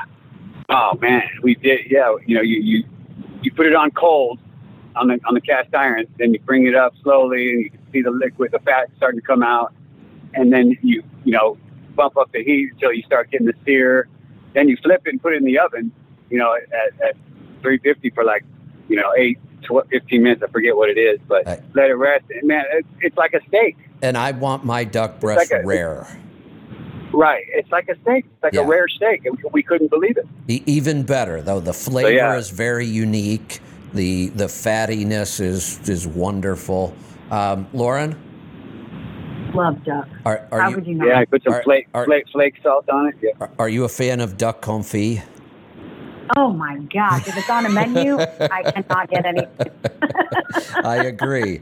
Jeremy, have you ever had duck confit? Uh, Well, that's what we kind of thought we were doing, but I mean, no. Tell tell Oh, me no. what they do. No, true duck confit oh. is a very specific oh, technique. Oh, it's a So- whole? no, well, you could you could confit a Oh. whole duck. Usually, it's a leg and a thigh. So typically, you will Okay. take the leg and the thigh, and you poach that very very low temperature. It completely submerged in duck fat. Oh, oh, oh. Okay, so liquid. You're putting it in liquid, like you're. Uh, It- it is completely submerged in duck fat and it cooks at a very, very low temperature right in the duck fat until the meat just falls off the bone. oh my God, like a sous vide. Yes. But but okay, going to.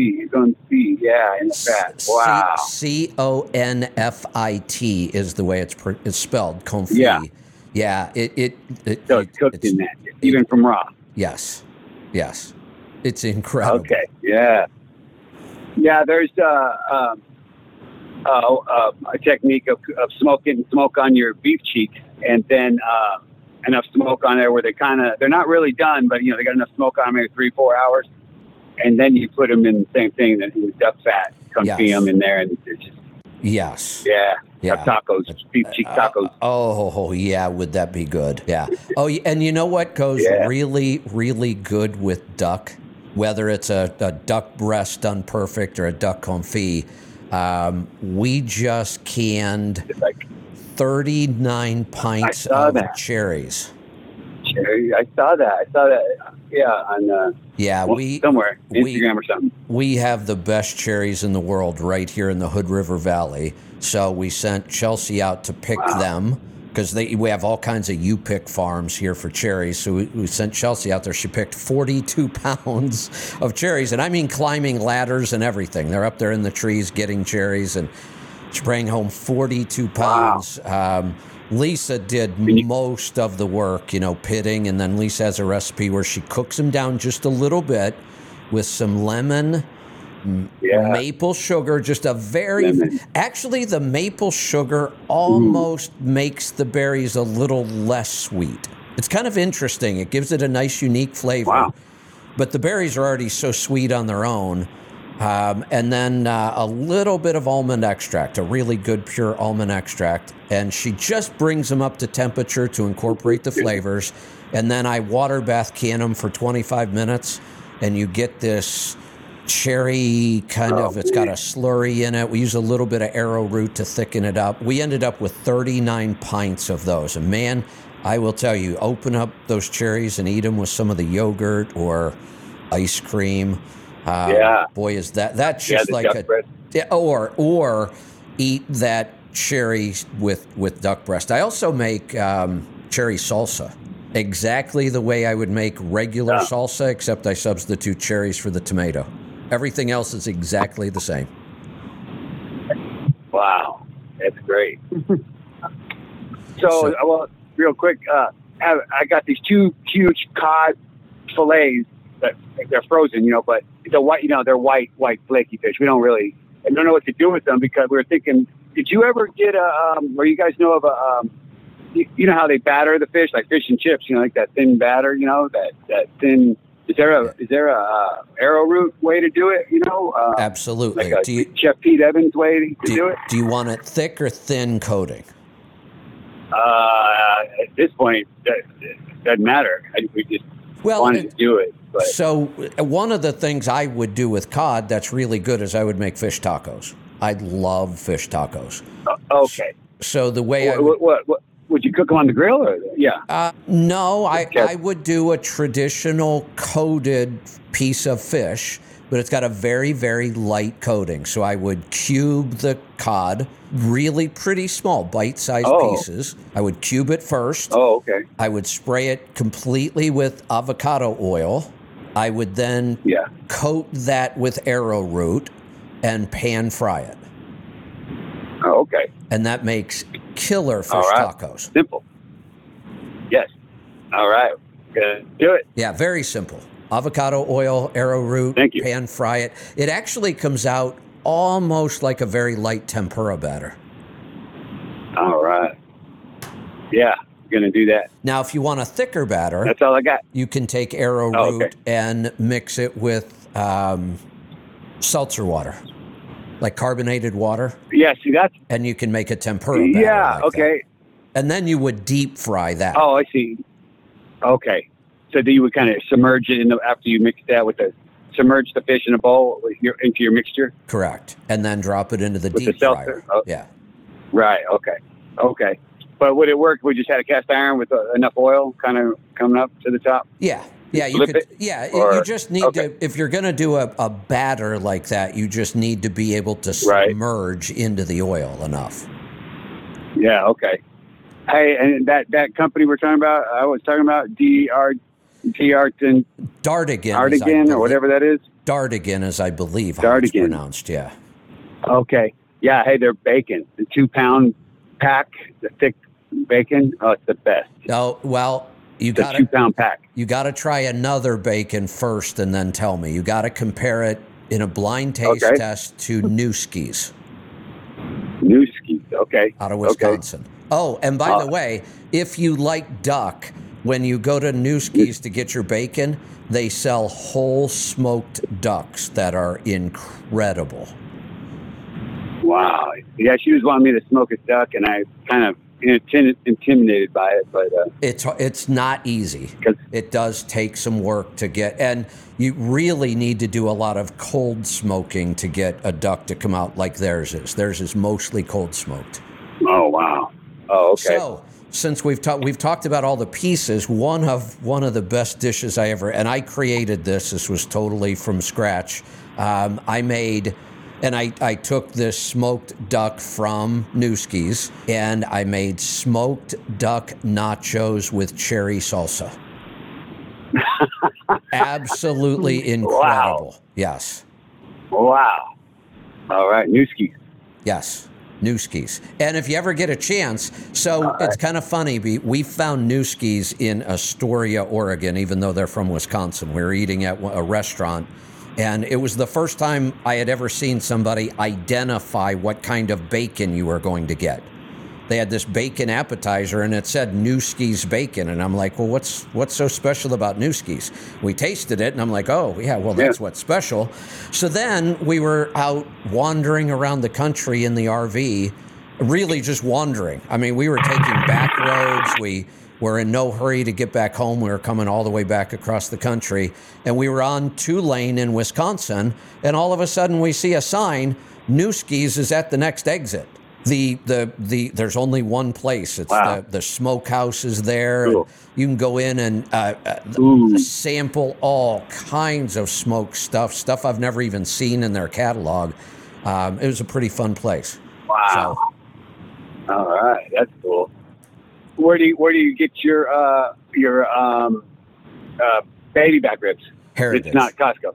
Heritage Foods. Heritage. Oh, okay. Yeah, so Ooh, okay. you, you get the all the heritage breeds, either the Duroc, the Red Wattle. Uh, they have Yeah, three or, Duroc. yeah, three or four different breeds, and then you can get all the ribs or all the different cuts. Yeah, Duroc ribs. So do they? You like that one? Oh, A- actually, I, I can't. There's, I can't pick a favorite. They're all slightly different, but they're Okay. all really good and very different from anything you're going to get from Costco or the grocery store. Yeah. They Have you heard of wild pork? They also, and I, I have some down there now. I haven't tried them yet. I've got goat ribs. What else did I have? I have a couple weird kind of racks of ribs I haven't tried yet. And, and what I did was, th- they Heritage is so good about all their you know specials, and you get credit for every order and that kind of thing. And I had a ton of this like extra money they gave me to spend. So that's when I try all the weird stuff. Yeah. All right. So new Nueske's. I'm gonna remember that. Yep. Nueske's for the bacon. Now, I will say, Nueske's is not a, Yeah. a really, really duck. clean heritage brand like what I normally talk about. Nueske's is more of a traditional kind Okay. of bacon, uh, but as far as taste goes, Yeah. that's it's one of the good ones, no doubt. And, and I can order a smoked duck. Yes, you can, Okay. And you- you reheat it in the oven. uh, or eat it at room temperature. I actually like on the nachos. I Oh. just serve the duck at room temperature on nachos. Okay.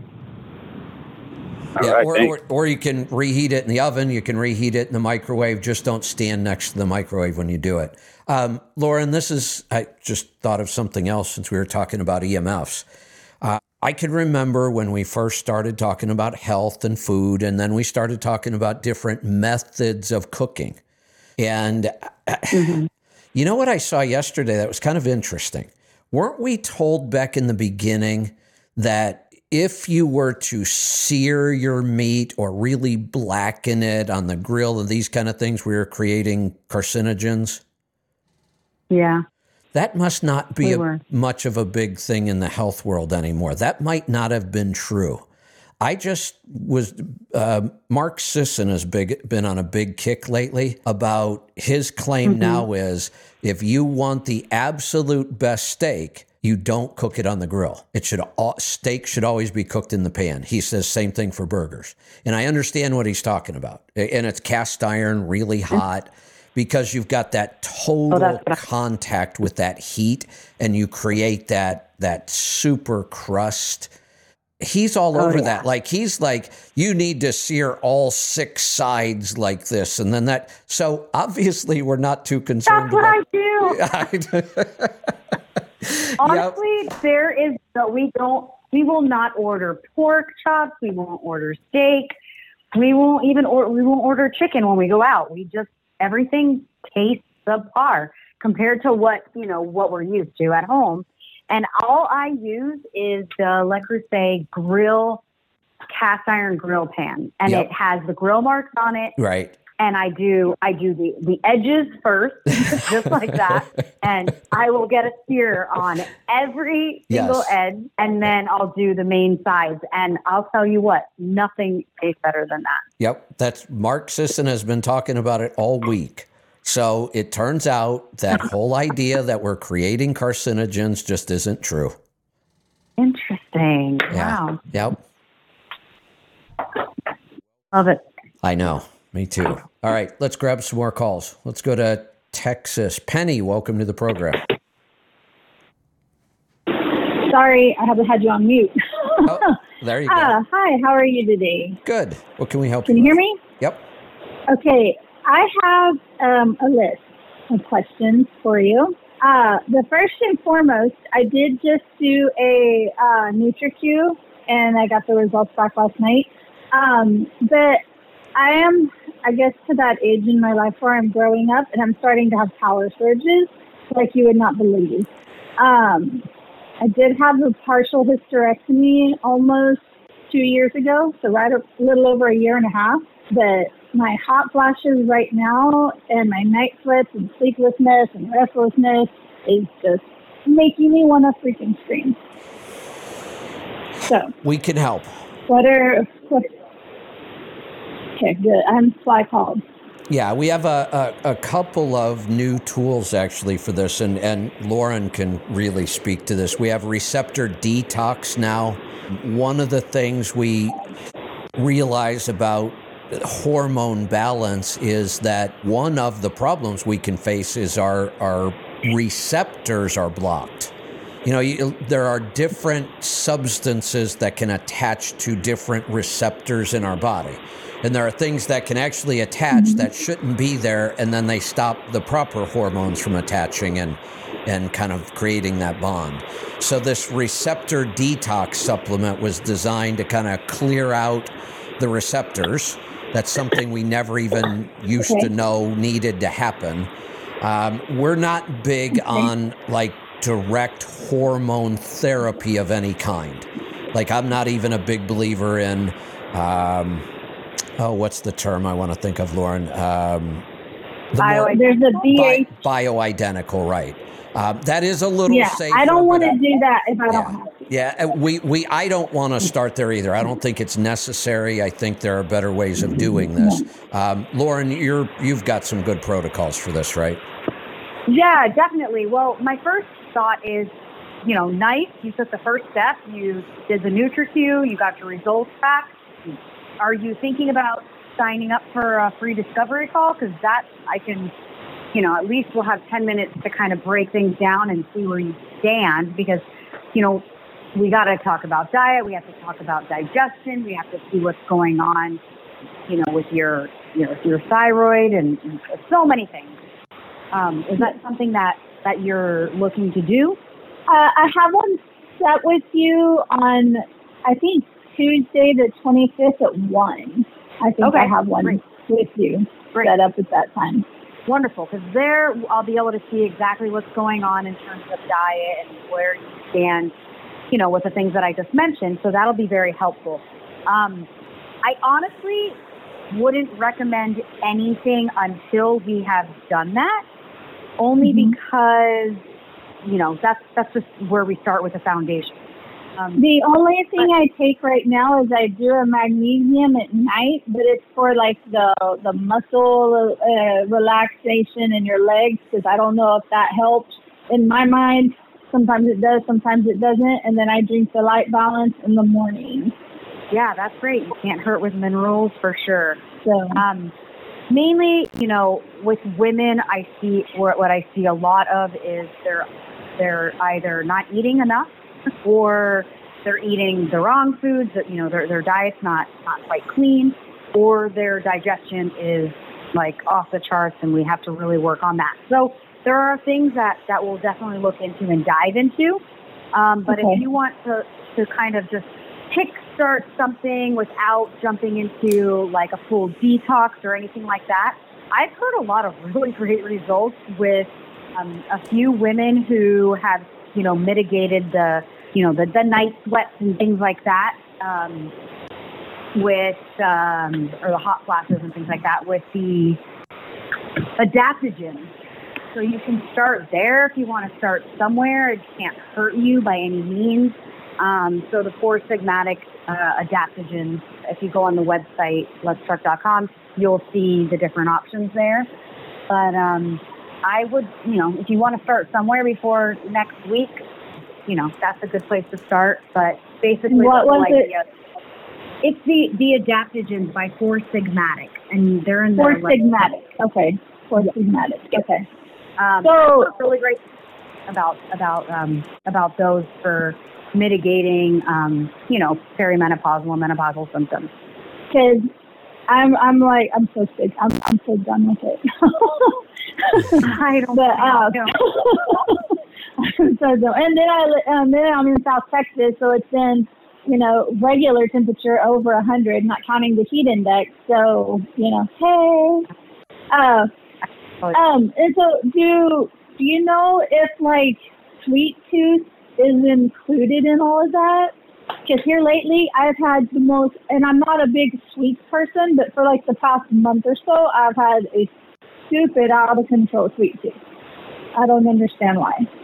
Interesting. Um, Yeah. You- usually, if someone has a sweet tooth, that's if that's typically telling me that they're they're craving sugar, and that's typically because they eat a lot of sugar and their microbiome is screaming for more. yes. Um, but but not not specific. I can't think of anything specifically when it comes to what you're going through and how that would okay. be something like out of nowhere that would start to happen. No, this, this is Well, we'll go. We'll go in over that one. yeah, it's typically some sort of dysbiosis. When we start getting kind of those weird food cravings, it's usually some sort of dysbiosis. What's that? Uh, That's a, just a, a a a bad mix of gut bacteria. Okay. I want to say I can't remember if it uh, something like that was a little high. I can't remember if it was out of my adre- adrenals. I don't remember when I saw Oh, my will my results. we will break it down for you. I Yeah. will break it down for you on Tuesday.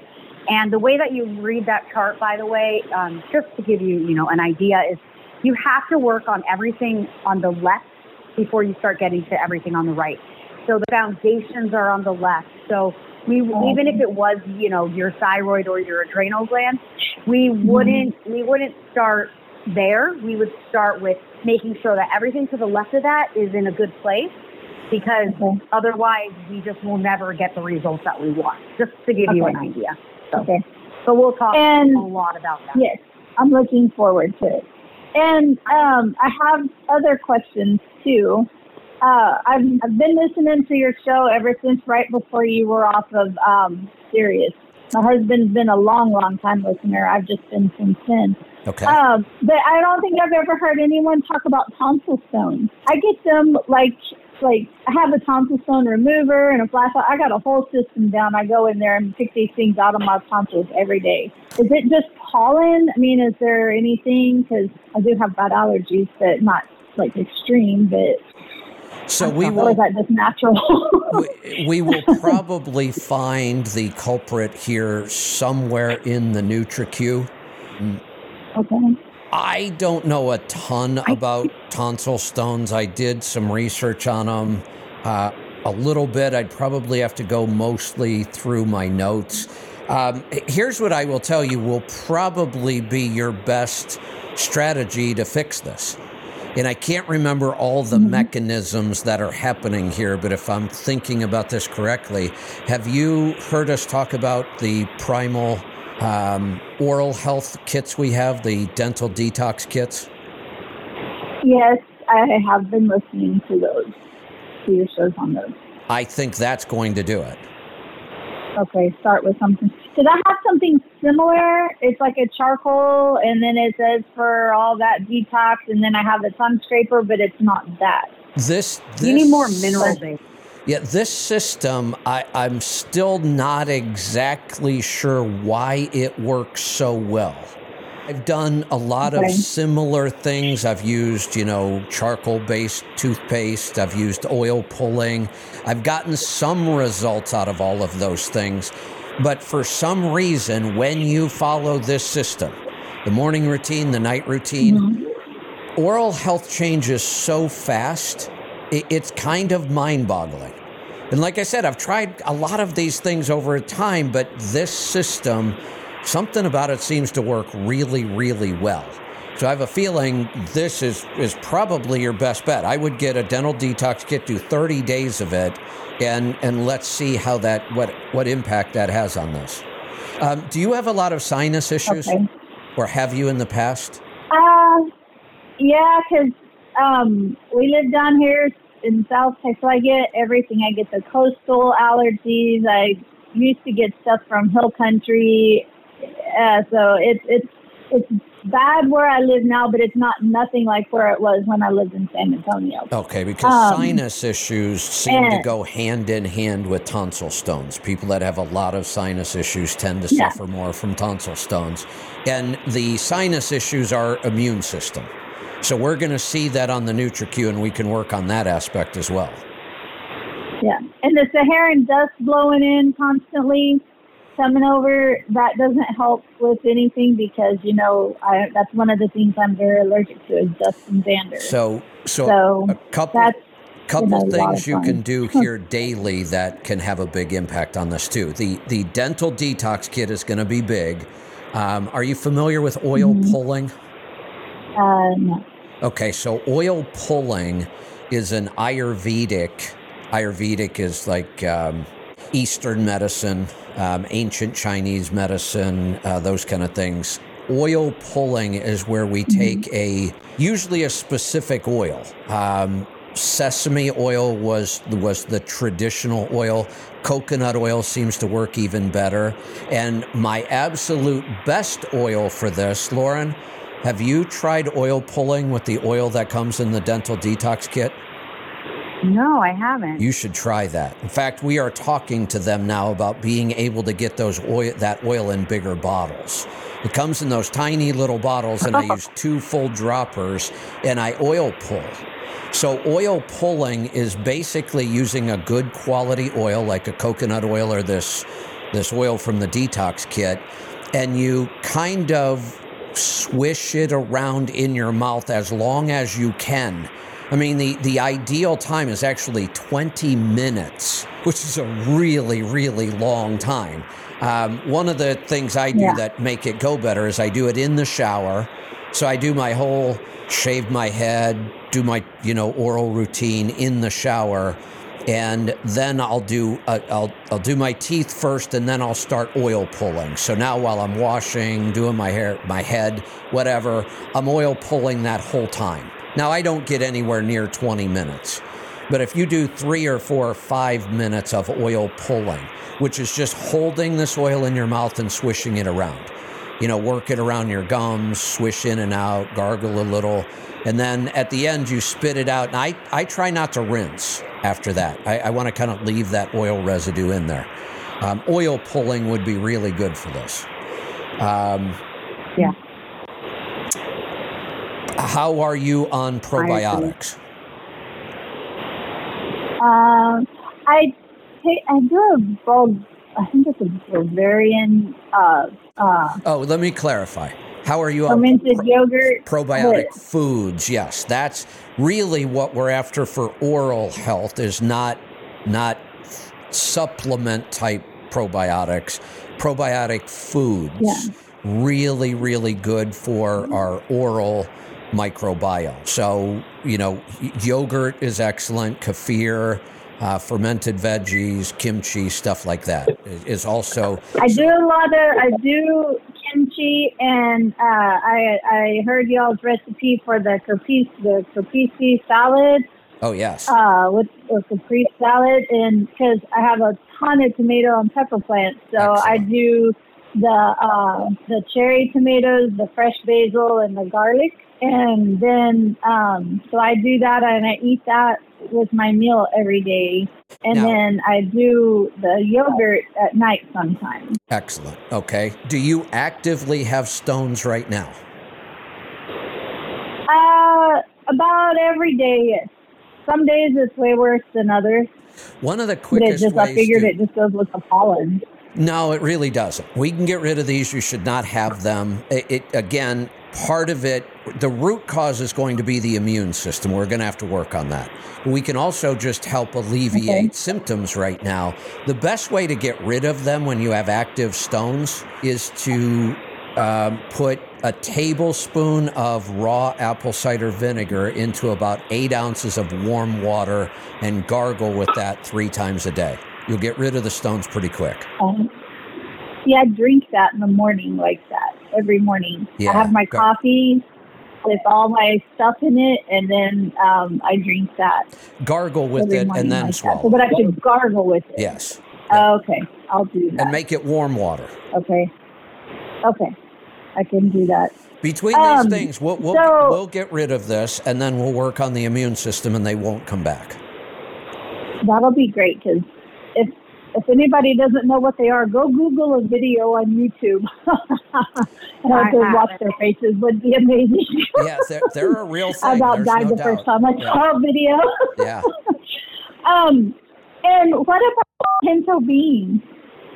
Say that again. What is it? Like that I make at home. What about pinto beans? Are those can those be included like once a month or something? Pinto. Like I bean- love pinto beans. Yeah, I, I have not eliminated beans out of my diet. Beans do have some issues we have to be aware of. They're they're high in um, phytates. They can be high in oxalates. Pinto beans are one of the lower oxalate beans, so that is a good choice from the oxalate Yay. side. And then there's two things now. Do you buy dry beans and prepare them yourself, or are you buying canned pinto beans? Yes. Okay. So if you're No, I'm I like make Excellent. myself. Excellent. So lots of soaking and rinsing, like at least 24 hours of soaking and multiple rinses. Okay. And then the best way to cook them is in a pressure cooker. That's how I do it. Perfect. It's just With butter and bacon. Excellent. Start with organic beans, lots of rinsing and soaking, Okay. pressure cooking, and then, yes, you can have beans in your diet. And, and I would say Oh. I, there are times, usually during the winter, I probably have beans in my diet once a week. In the summer, not so much, but in the winter, Yeah, I I do a lot of chilies and, and stews, and I'll put beans in, or I'll do bean soup with pork belly or something like that. So, yeah, in the wintertime, I'll eat beans up to once a week. Um, and so I guess I have just maybe a couple of more questions, if you don't mind. No. Uh, uh, on the on the on the app, I keep trying to look for. You keep talking about this chimichurri seasoning. I can't find any seasoning. Um, all I find when I go on there are just the supplements, and it gives me a list of importance or like how I want it like presented like alphabetically or whatever. But I can't find any of the seasonings to look for that chimichurri or a lot of other stuff. It seems like all I can find is just a few kinds of supplements. Am I doing something wrong? I'm going to go check, and I'm Oh, also going to ask Angie to help me with this one because I can't find it. Because y'all talk about it all the time, and I want to try it, but I can't. I can't find any. When I, even when I look on the part where it says cook, it comes up with a bone broth, and that's all that it comes up for me. I am checking when I'm on the. I am checking now with the Like I store. said, maybe I'm doing something wrong. Um, I'm checking right now with the store. Because store. I'm in the Mighty app, right? In the Mighty app. No, you wouldn't find the stuff that's in the store from the Mighty app. Well, I guess there is one link in there somewhere that takes you to the store. But we would need to be in. Yeah, but it doesn't have. Um, I'm looking for it now, and I'm also asking. Um, oh, So where do I go to find it? the answer I'm getting right now is the spices are out of stock, and we may have discontinued them because we were having problems getting them. But I'm going to follow up on that and see Oh. what where we are with that. Bummer, because I really love this. one. Oh, I do too. Yeah, I know. That's just that's just rude.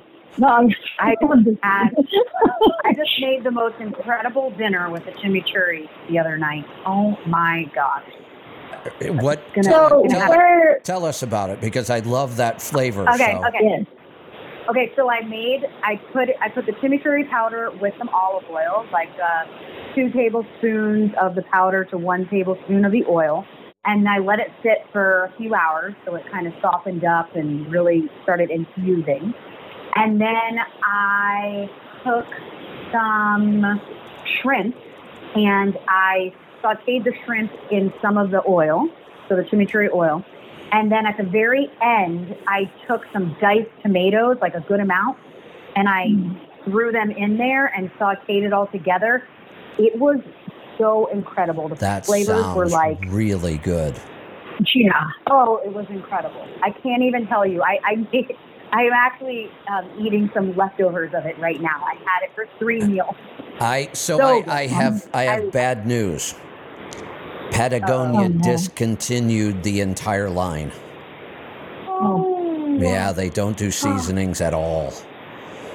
Oh, I had no idea. I would have bought so much. I know. Um, maybe we need to Oh. go out and create our own line of seasonings if we're going to do something. God, I was so happy with theirs too. They're so clean. Their their flavors are so good. That I, I, you know, said we've been on this salad kick lately because it's summertime and we eat a lot of salads. Um, I've been making a honey mustard dressing, and I use the chimichurri spice in there, and it's so good.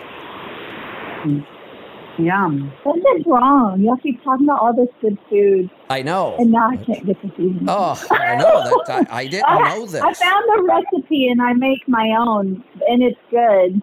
Uh, but I was wanting to try that, but it's okay. I'll just continue making my own. So Brittany just sent me a text that says, "I have one box left, up for sale. Make an offer. Don't be cheap. I know what I've got." Oh. So where on the shop? You said because I was looking on the Mighty app is where I would go on there to shop from. So where do I need to go so I can see everything else besides just the few little things? Yeah, if if you just type in letstruck.com, that takes you right to our store. And it's not on the Let's Truck app, Well, I don't know how to explain this. or do I need to go So- to actual? So the the Mighty app in our social media site there. That that's our our tribe site. There is a link in there that when you click on that link, it might say shop or store, I forget what it says. It takes you to the letstruck.com site. So it's just a link. Yeah, and I It- have that app on my phone. yeah, but if you just well. open up, if if you want to make sure you're seeing everything in our store, you would just open a browser Mhm. on your phone or your laptop or wherever, like Safari Okay. or whatever browser you use. Type in letstruck.com. That takes you right to our store. Okay. I'll, I'm looking at it now. I'll, I'll check it out. And uh, one more thing, and I'll be finished. So I see you have that stuff in there for the dog, for the uh, for the diarrhea. We have one of our dogs has a super sensitive tummy, and he has he's the biggest dog we have, and he eats the most expensive food because it's like super hydrologized for his super sensitive tummy. Um, everybody else pretty much eats organ meat. I try to give him organ meat added to it, but it just gives him diarrhea. Will that stuff work, or Yes. what? What Yeah, do and- you? And, and and look, we we could approach this dog. We're clearly not as good as at this with dogs as we are with people, but dogs' digestion is very similar to humans. It's it's one of the reasons they probably became, you know, wolves became close companions. They followed us around. They could eat all the same food we could eat. Their digestion works very similar. So we we could technically approach this dog's digestive issues the way we do ours, and we might be able to improve some things. It sounds like the, the, the, So- the dog may have very poor fat digestion. That that's a good cause for diarrhea. What would you- Poor fat digestion. We would Well- work on. I mean, I would. I don't see why we wouldn't give a dog some um, some of the same digestive supplements we use. Just break them open and sprinkle them on whatever food they're eating. But I, I could see giving a dog a fat digestion kit if we thought that was the problem. Because that's my goal is to get them all off of um, off of kibble. If you Uh, if, if the- you the- want, if you want, send me the brand of dog uh, food that this dog in particular is eating, and I'll take a look at it and see if there's a better option. Okay, yeah, I can do that. Um, on the on the uh, on which app? Can I send it to you on the Mighty app, the Let's Truck, or the Uh, Practice Just Better? the, or the best way to make sure I get it is to send an email. Do it in an email and send it to support Okay. at letstruck.com. support at letstruck.com. Okay, yeah. Um, because I give them all light balance in their water, and you'd be surprised they love that better than regular water. Good, good, and that's really good for them. And again, we we really can safely give a lot of the same supplements we use for humans to dogs. and they eat almost everything we eat. I, I, I people look at me like I'm crazy, but you look at How except for you know they're old. A couple of them are old, and you know, with the um, with the dog with the the sensitive digestion? Have you ever tried scrambled eggs? not all the time, but he does get. They're all spoiled. Yeah, well, good, good. I, I love. I I, dog, our, our, our dogs should be spoiled. I agree.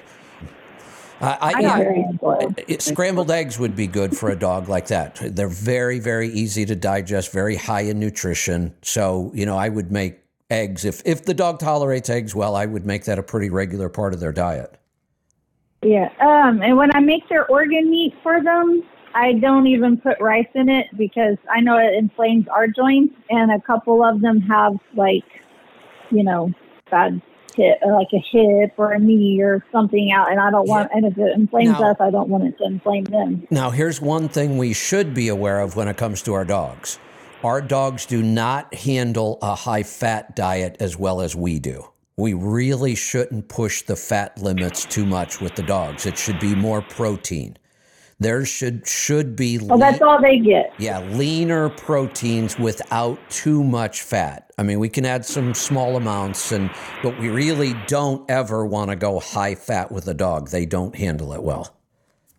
No, for their meat, I usually either cook them. Uh, it's it's beef. It's either the liver, the heart, or the kidney. Yeah. Um, That's I switch it up because one of them is a super picky eater and he gets bored. So he's got me trained really well, should I say? So yeah, that's good. No, we, we, we could make improvements for this dog, no doubt. okay, I'll. Um, what was the name of the email again? And then I'll be finished so you can move on to other people. Support at letstruck.com. At letstrust.com. All right. I appreciate your time very much. And uh, I look forward to talking to you, Lauren, on Tuesday. Excellent. Same. I look forward. All Talk to you then, Penny. Take care. Let's go to Texas. Dwight, welcome to the program. Hello, Kevin and Lauren. Um, I really don't appreciate being put on hold for so long because now I'm starving to death listening to all this good food. I know. Golly. I know. I've got a, I've got I've got I've got leftover ribeye waiting on me. Oh, well, I've got some good food, and I'm going to have to pull over here after a while. We get through talking and eat some. Oh, my goodness. Ugh. But speaking of cooking and eating, and like I told Angie, uh, being since I'm in Texas and uh, we're grilling down here right now as we as we speak, uh, Central Texas is taking the brunt of most of everything on this heat. Yeah, it is. Oh boy, it's uh, but uh, uh, I'm kind of glad you brought up the the green egg. Now I don't have one, but I um been doing a ton of research, and of course, green egg comes up at the top of the list. But uh, one I'm very interested in right now is uh, that company uh, called the Blaze that does a lot of kitchen supplies.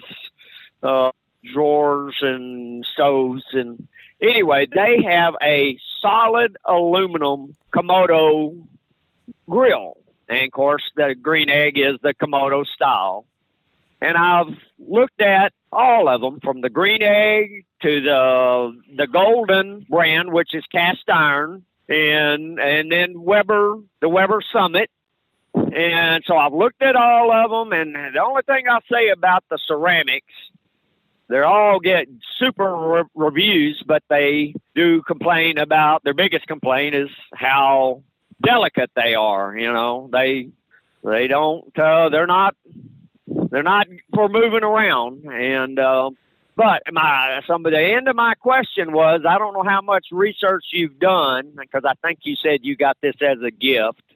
So, but I've been doing research, and again, let's go back to the Blaze Komodo. It is solid aluminum, 200 pounds, but all of their grills are stainless steel. What do you think about that cooking inside that aluminum? Do you think there's danger there? No, because the food never, in order to get aluminum transfer, as far as I know, there has to be direct contact. So I, I really, I do make sure my food does not contact aluminum. If I use aluminum foil, I use parchment paper inside. If I, you know, even right. when I put my steaks on an aluminum tray to carry them out to the grill, there's parchment paper. So, yeah, I just avoid any direct contact. I, I would not be concerned that this is made out of aluminum. Uh, as far as performance goes between these kind of high end Komodo style grills, you would have to do an awful lot of testing to say this one's better than that one. And most of it's probably just going to be personal preference anyway. These things cook in a certain way for for two things their shape uh, uh is part of this and the ability to hold heat. So the ceramic really, really holds heat well. Cast stuff holds heat well, and this is actually cast aluminum. So I have a feeling right. that that that has a really good heat holding capability as well. And then you've got all of these have the bottom vent and the top vent that's used to control the heat. So I have a feeling just just pick one of these that you like. I, I just don't think there's going to be a huge difference between them, and I would not be concerned about the aluminum. Right. Well, and uh, but I'm leaning to towards aluminum because I mean it's like you know I, I've still got my uh, grandmother's uh, pressure cooker that's 80 years old, and it it was aluminum. Right. You know, and right. I'm uh, so I'm leaning towards this, and I'm like, okay, should I be concerned because eh, you know, as we know, even cast, which I love the idea of cast, I'm I'm really leaning towards that one too because I love everything cast aluminum. But you know, you drop it, and uh, but the only one that'll hold up is that aluminum one. They they even that's part of their selling tip is they drop this thing off the back of a loading dock, and yeah, oh, you so, got a little ding, but. So I'll address that. I, and I'm looking at this. I didn't even know it existed. Had I known, I, I may have considered this one. It looks pretty interesting. Um, but I, I, don't really worry about my big green egg because it's in place now. It's I've got the big table that mine drops down into. I, I don't know how mine would get damaged at this point. Now, now, I guess that was a concern. We were moving it around, and it's damn heavy. Um, it took several adults to get yeah. this thing in and out of a truck. Uh, but once it's in place, I, I, don't know that that that the fact that ceramic can be a little more fragile. I I don't really see that as a big concern. Um, the inside pieces that are stone or ceramic, I could replace those if something happened. Um, but if I were looking again, I would certainly consider this one, and I would not worry about the aluminum. Yeah. Well, I, I, I am going to have to be moving this in the future.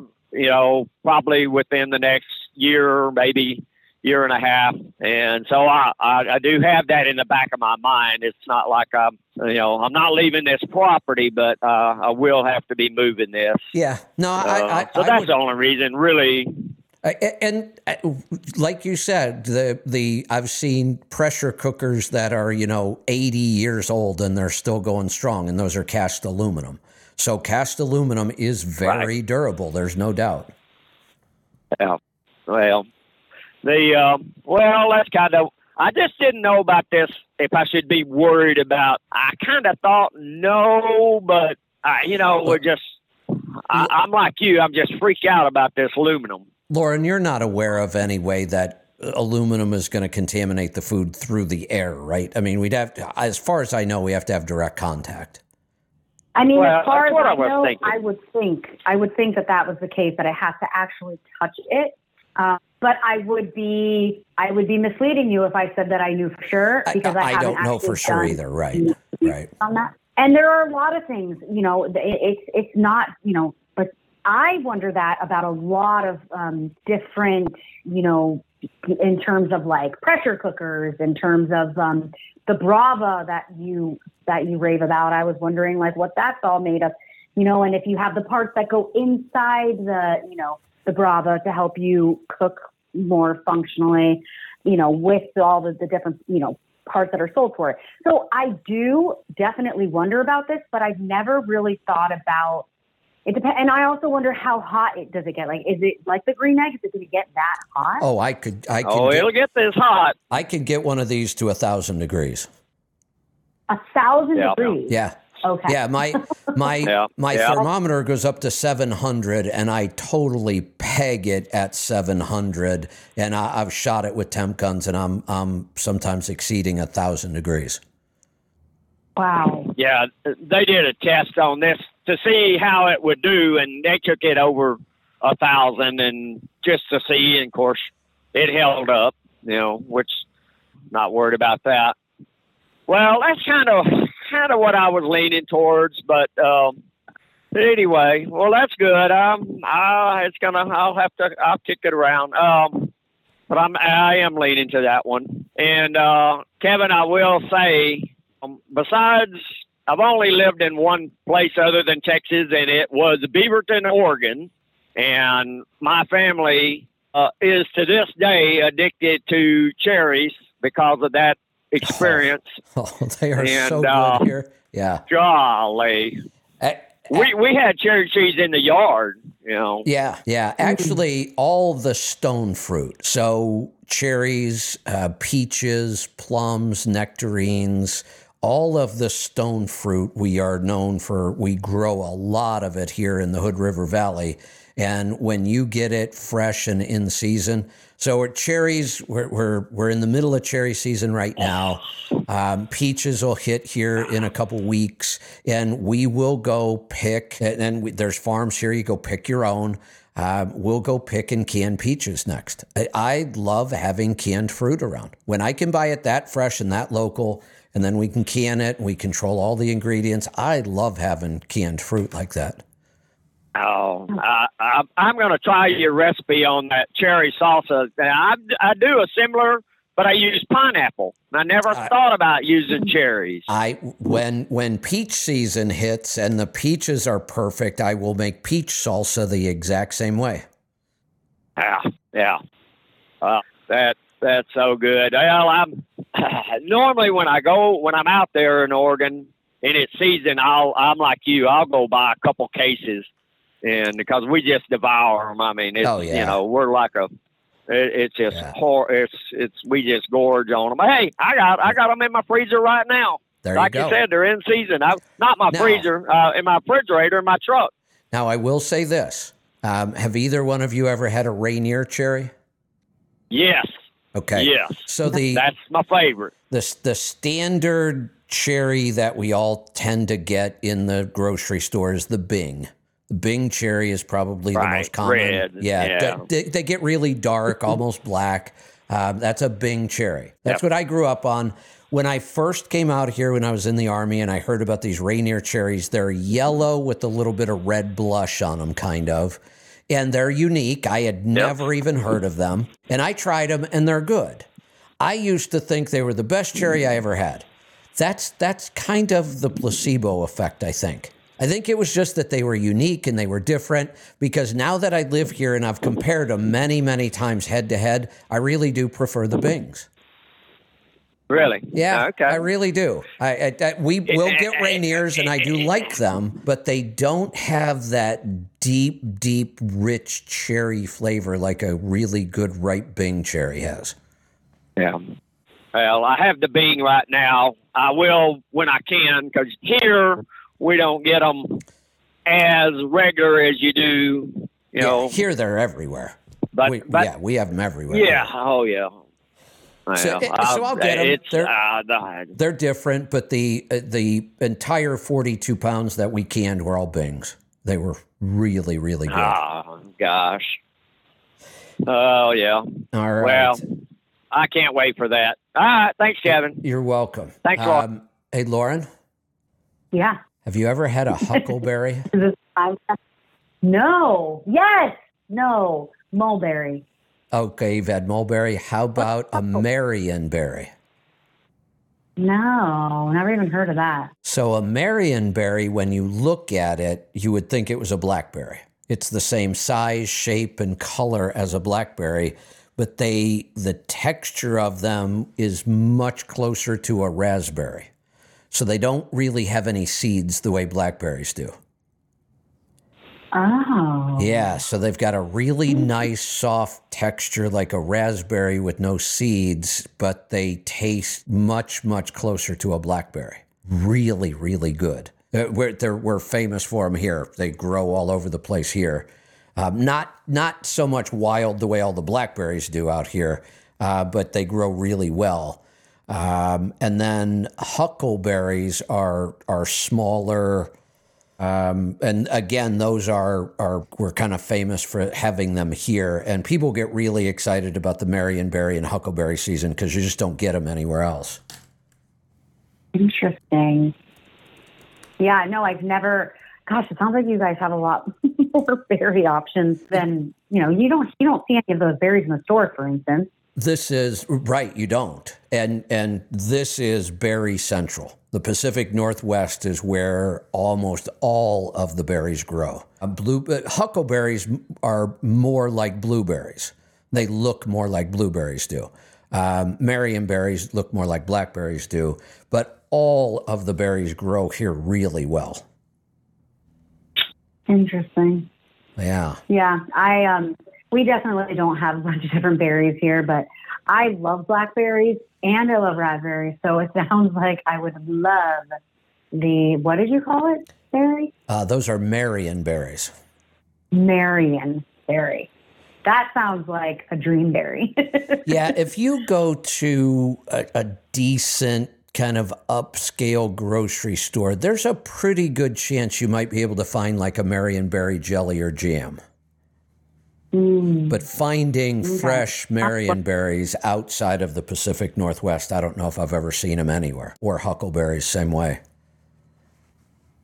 Yeah, I mean, I definitely haven't. So I would be, I would love if the grocery store started stocking those because I, you know, you get kind of bored of the big day Yeah. in, day out. Yeah. So uh, our the garden is becoming kind of berry central, and and this fall, I think I'm really going to plan kind of a berry patch. And I think I'm gonna. I, I've been hesitant to put in too many berries because they're pretty permanent. I mean, once they're in, you, you just keep them; they get better and better every year. So I've been kind of hesitating until I kind of really worked out the garden layout and where I might want things. I may end up even moving my whole asparagus patch, which it's going to kind of suck, but I, I think I may. And, and now I think I'm getting to the point where by this fall, I think I'll have a pretty good idea of how I want the permanent stuff laid out. And um, I, I want berries. And then the next thing I'm going to work on um, is stone fruit trees in the yard, probably dwarf varieties, but like peaches and might as well throw in a good apple tree. And you know what I'm really excited about? Have you ever seen the trees that they graft different fruits onto? Mm, yeah. Well, no. I mean, I've So- seen them graft trees, but I don't think I've ever seen a fruit tree graft. So here's what's possible. No. So I could take, and, and they're here, I could do it myself. It's a little tricky, but I think I could probably pull it off. But there are places you can buy them. They will take, let's say, they'll start with an apple tree, or the, oh, they'll start with a really um, hardy tree of some kind, good stock, pretty resistant to issues. And what they will do then is you could take one branch coming off and graft a, a, a plum onto that branch. And then you could take another branch and you could graft on a. Uh, a honey crisp apple, and then on another branch, you could graft in your favorite variety of peach, and then you could graft in your favorite variety of apricot. And you literally could end up with one tree that grows all these different fruits. Wow. I had no idea you could do that. Yeah. That sounds too good to be true. I know, isn't that kind of crazy? it's very cool. Yeah. Yeah. So I, I may do some of that. I may, you know, find a couple of, you know, three, two or three different things on a tree and have a couple you know, dwarf trees in the yard and just have a pretty good supply of, of stone fruit and berries. I love that. Yeah. All right. Are you joining me today on Twitter Spaces? Yes, I So- will be there. What time are you thinking? Uh, eleven fifteen my time. So fifteen minutes from Okay. now. Yeah, we'll shut down, take a quick break. I'll get things up and running, and we'll come back on Twitter. Okay, sounds right. good. See you then. Um, come on over and join us. You can either keep listening on the app. We'll be live on the app, or if you want to join in, you would have to do it on your Twitter app. But uh, come on over and join us. Be safe, be profitable, be fit and healthy. Always do the hard work and master the journey.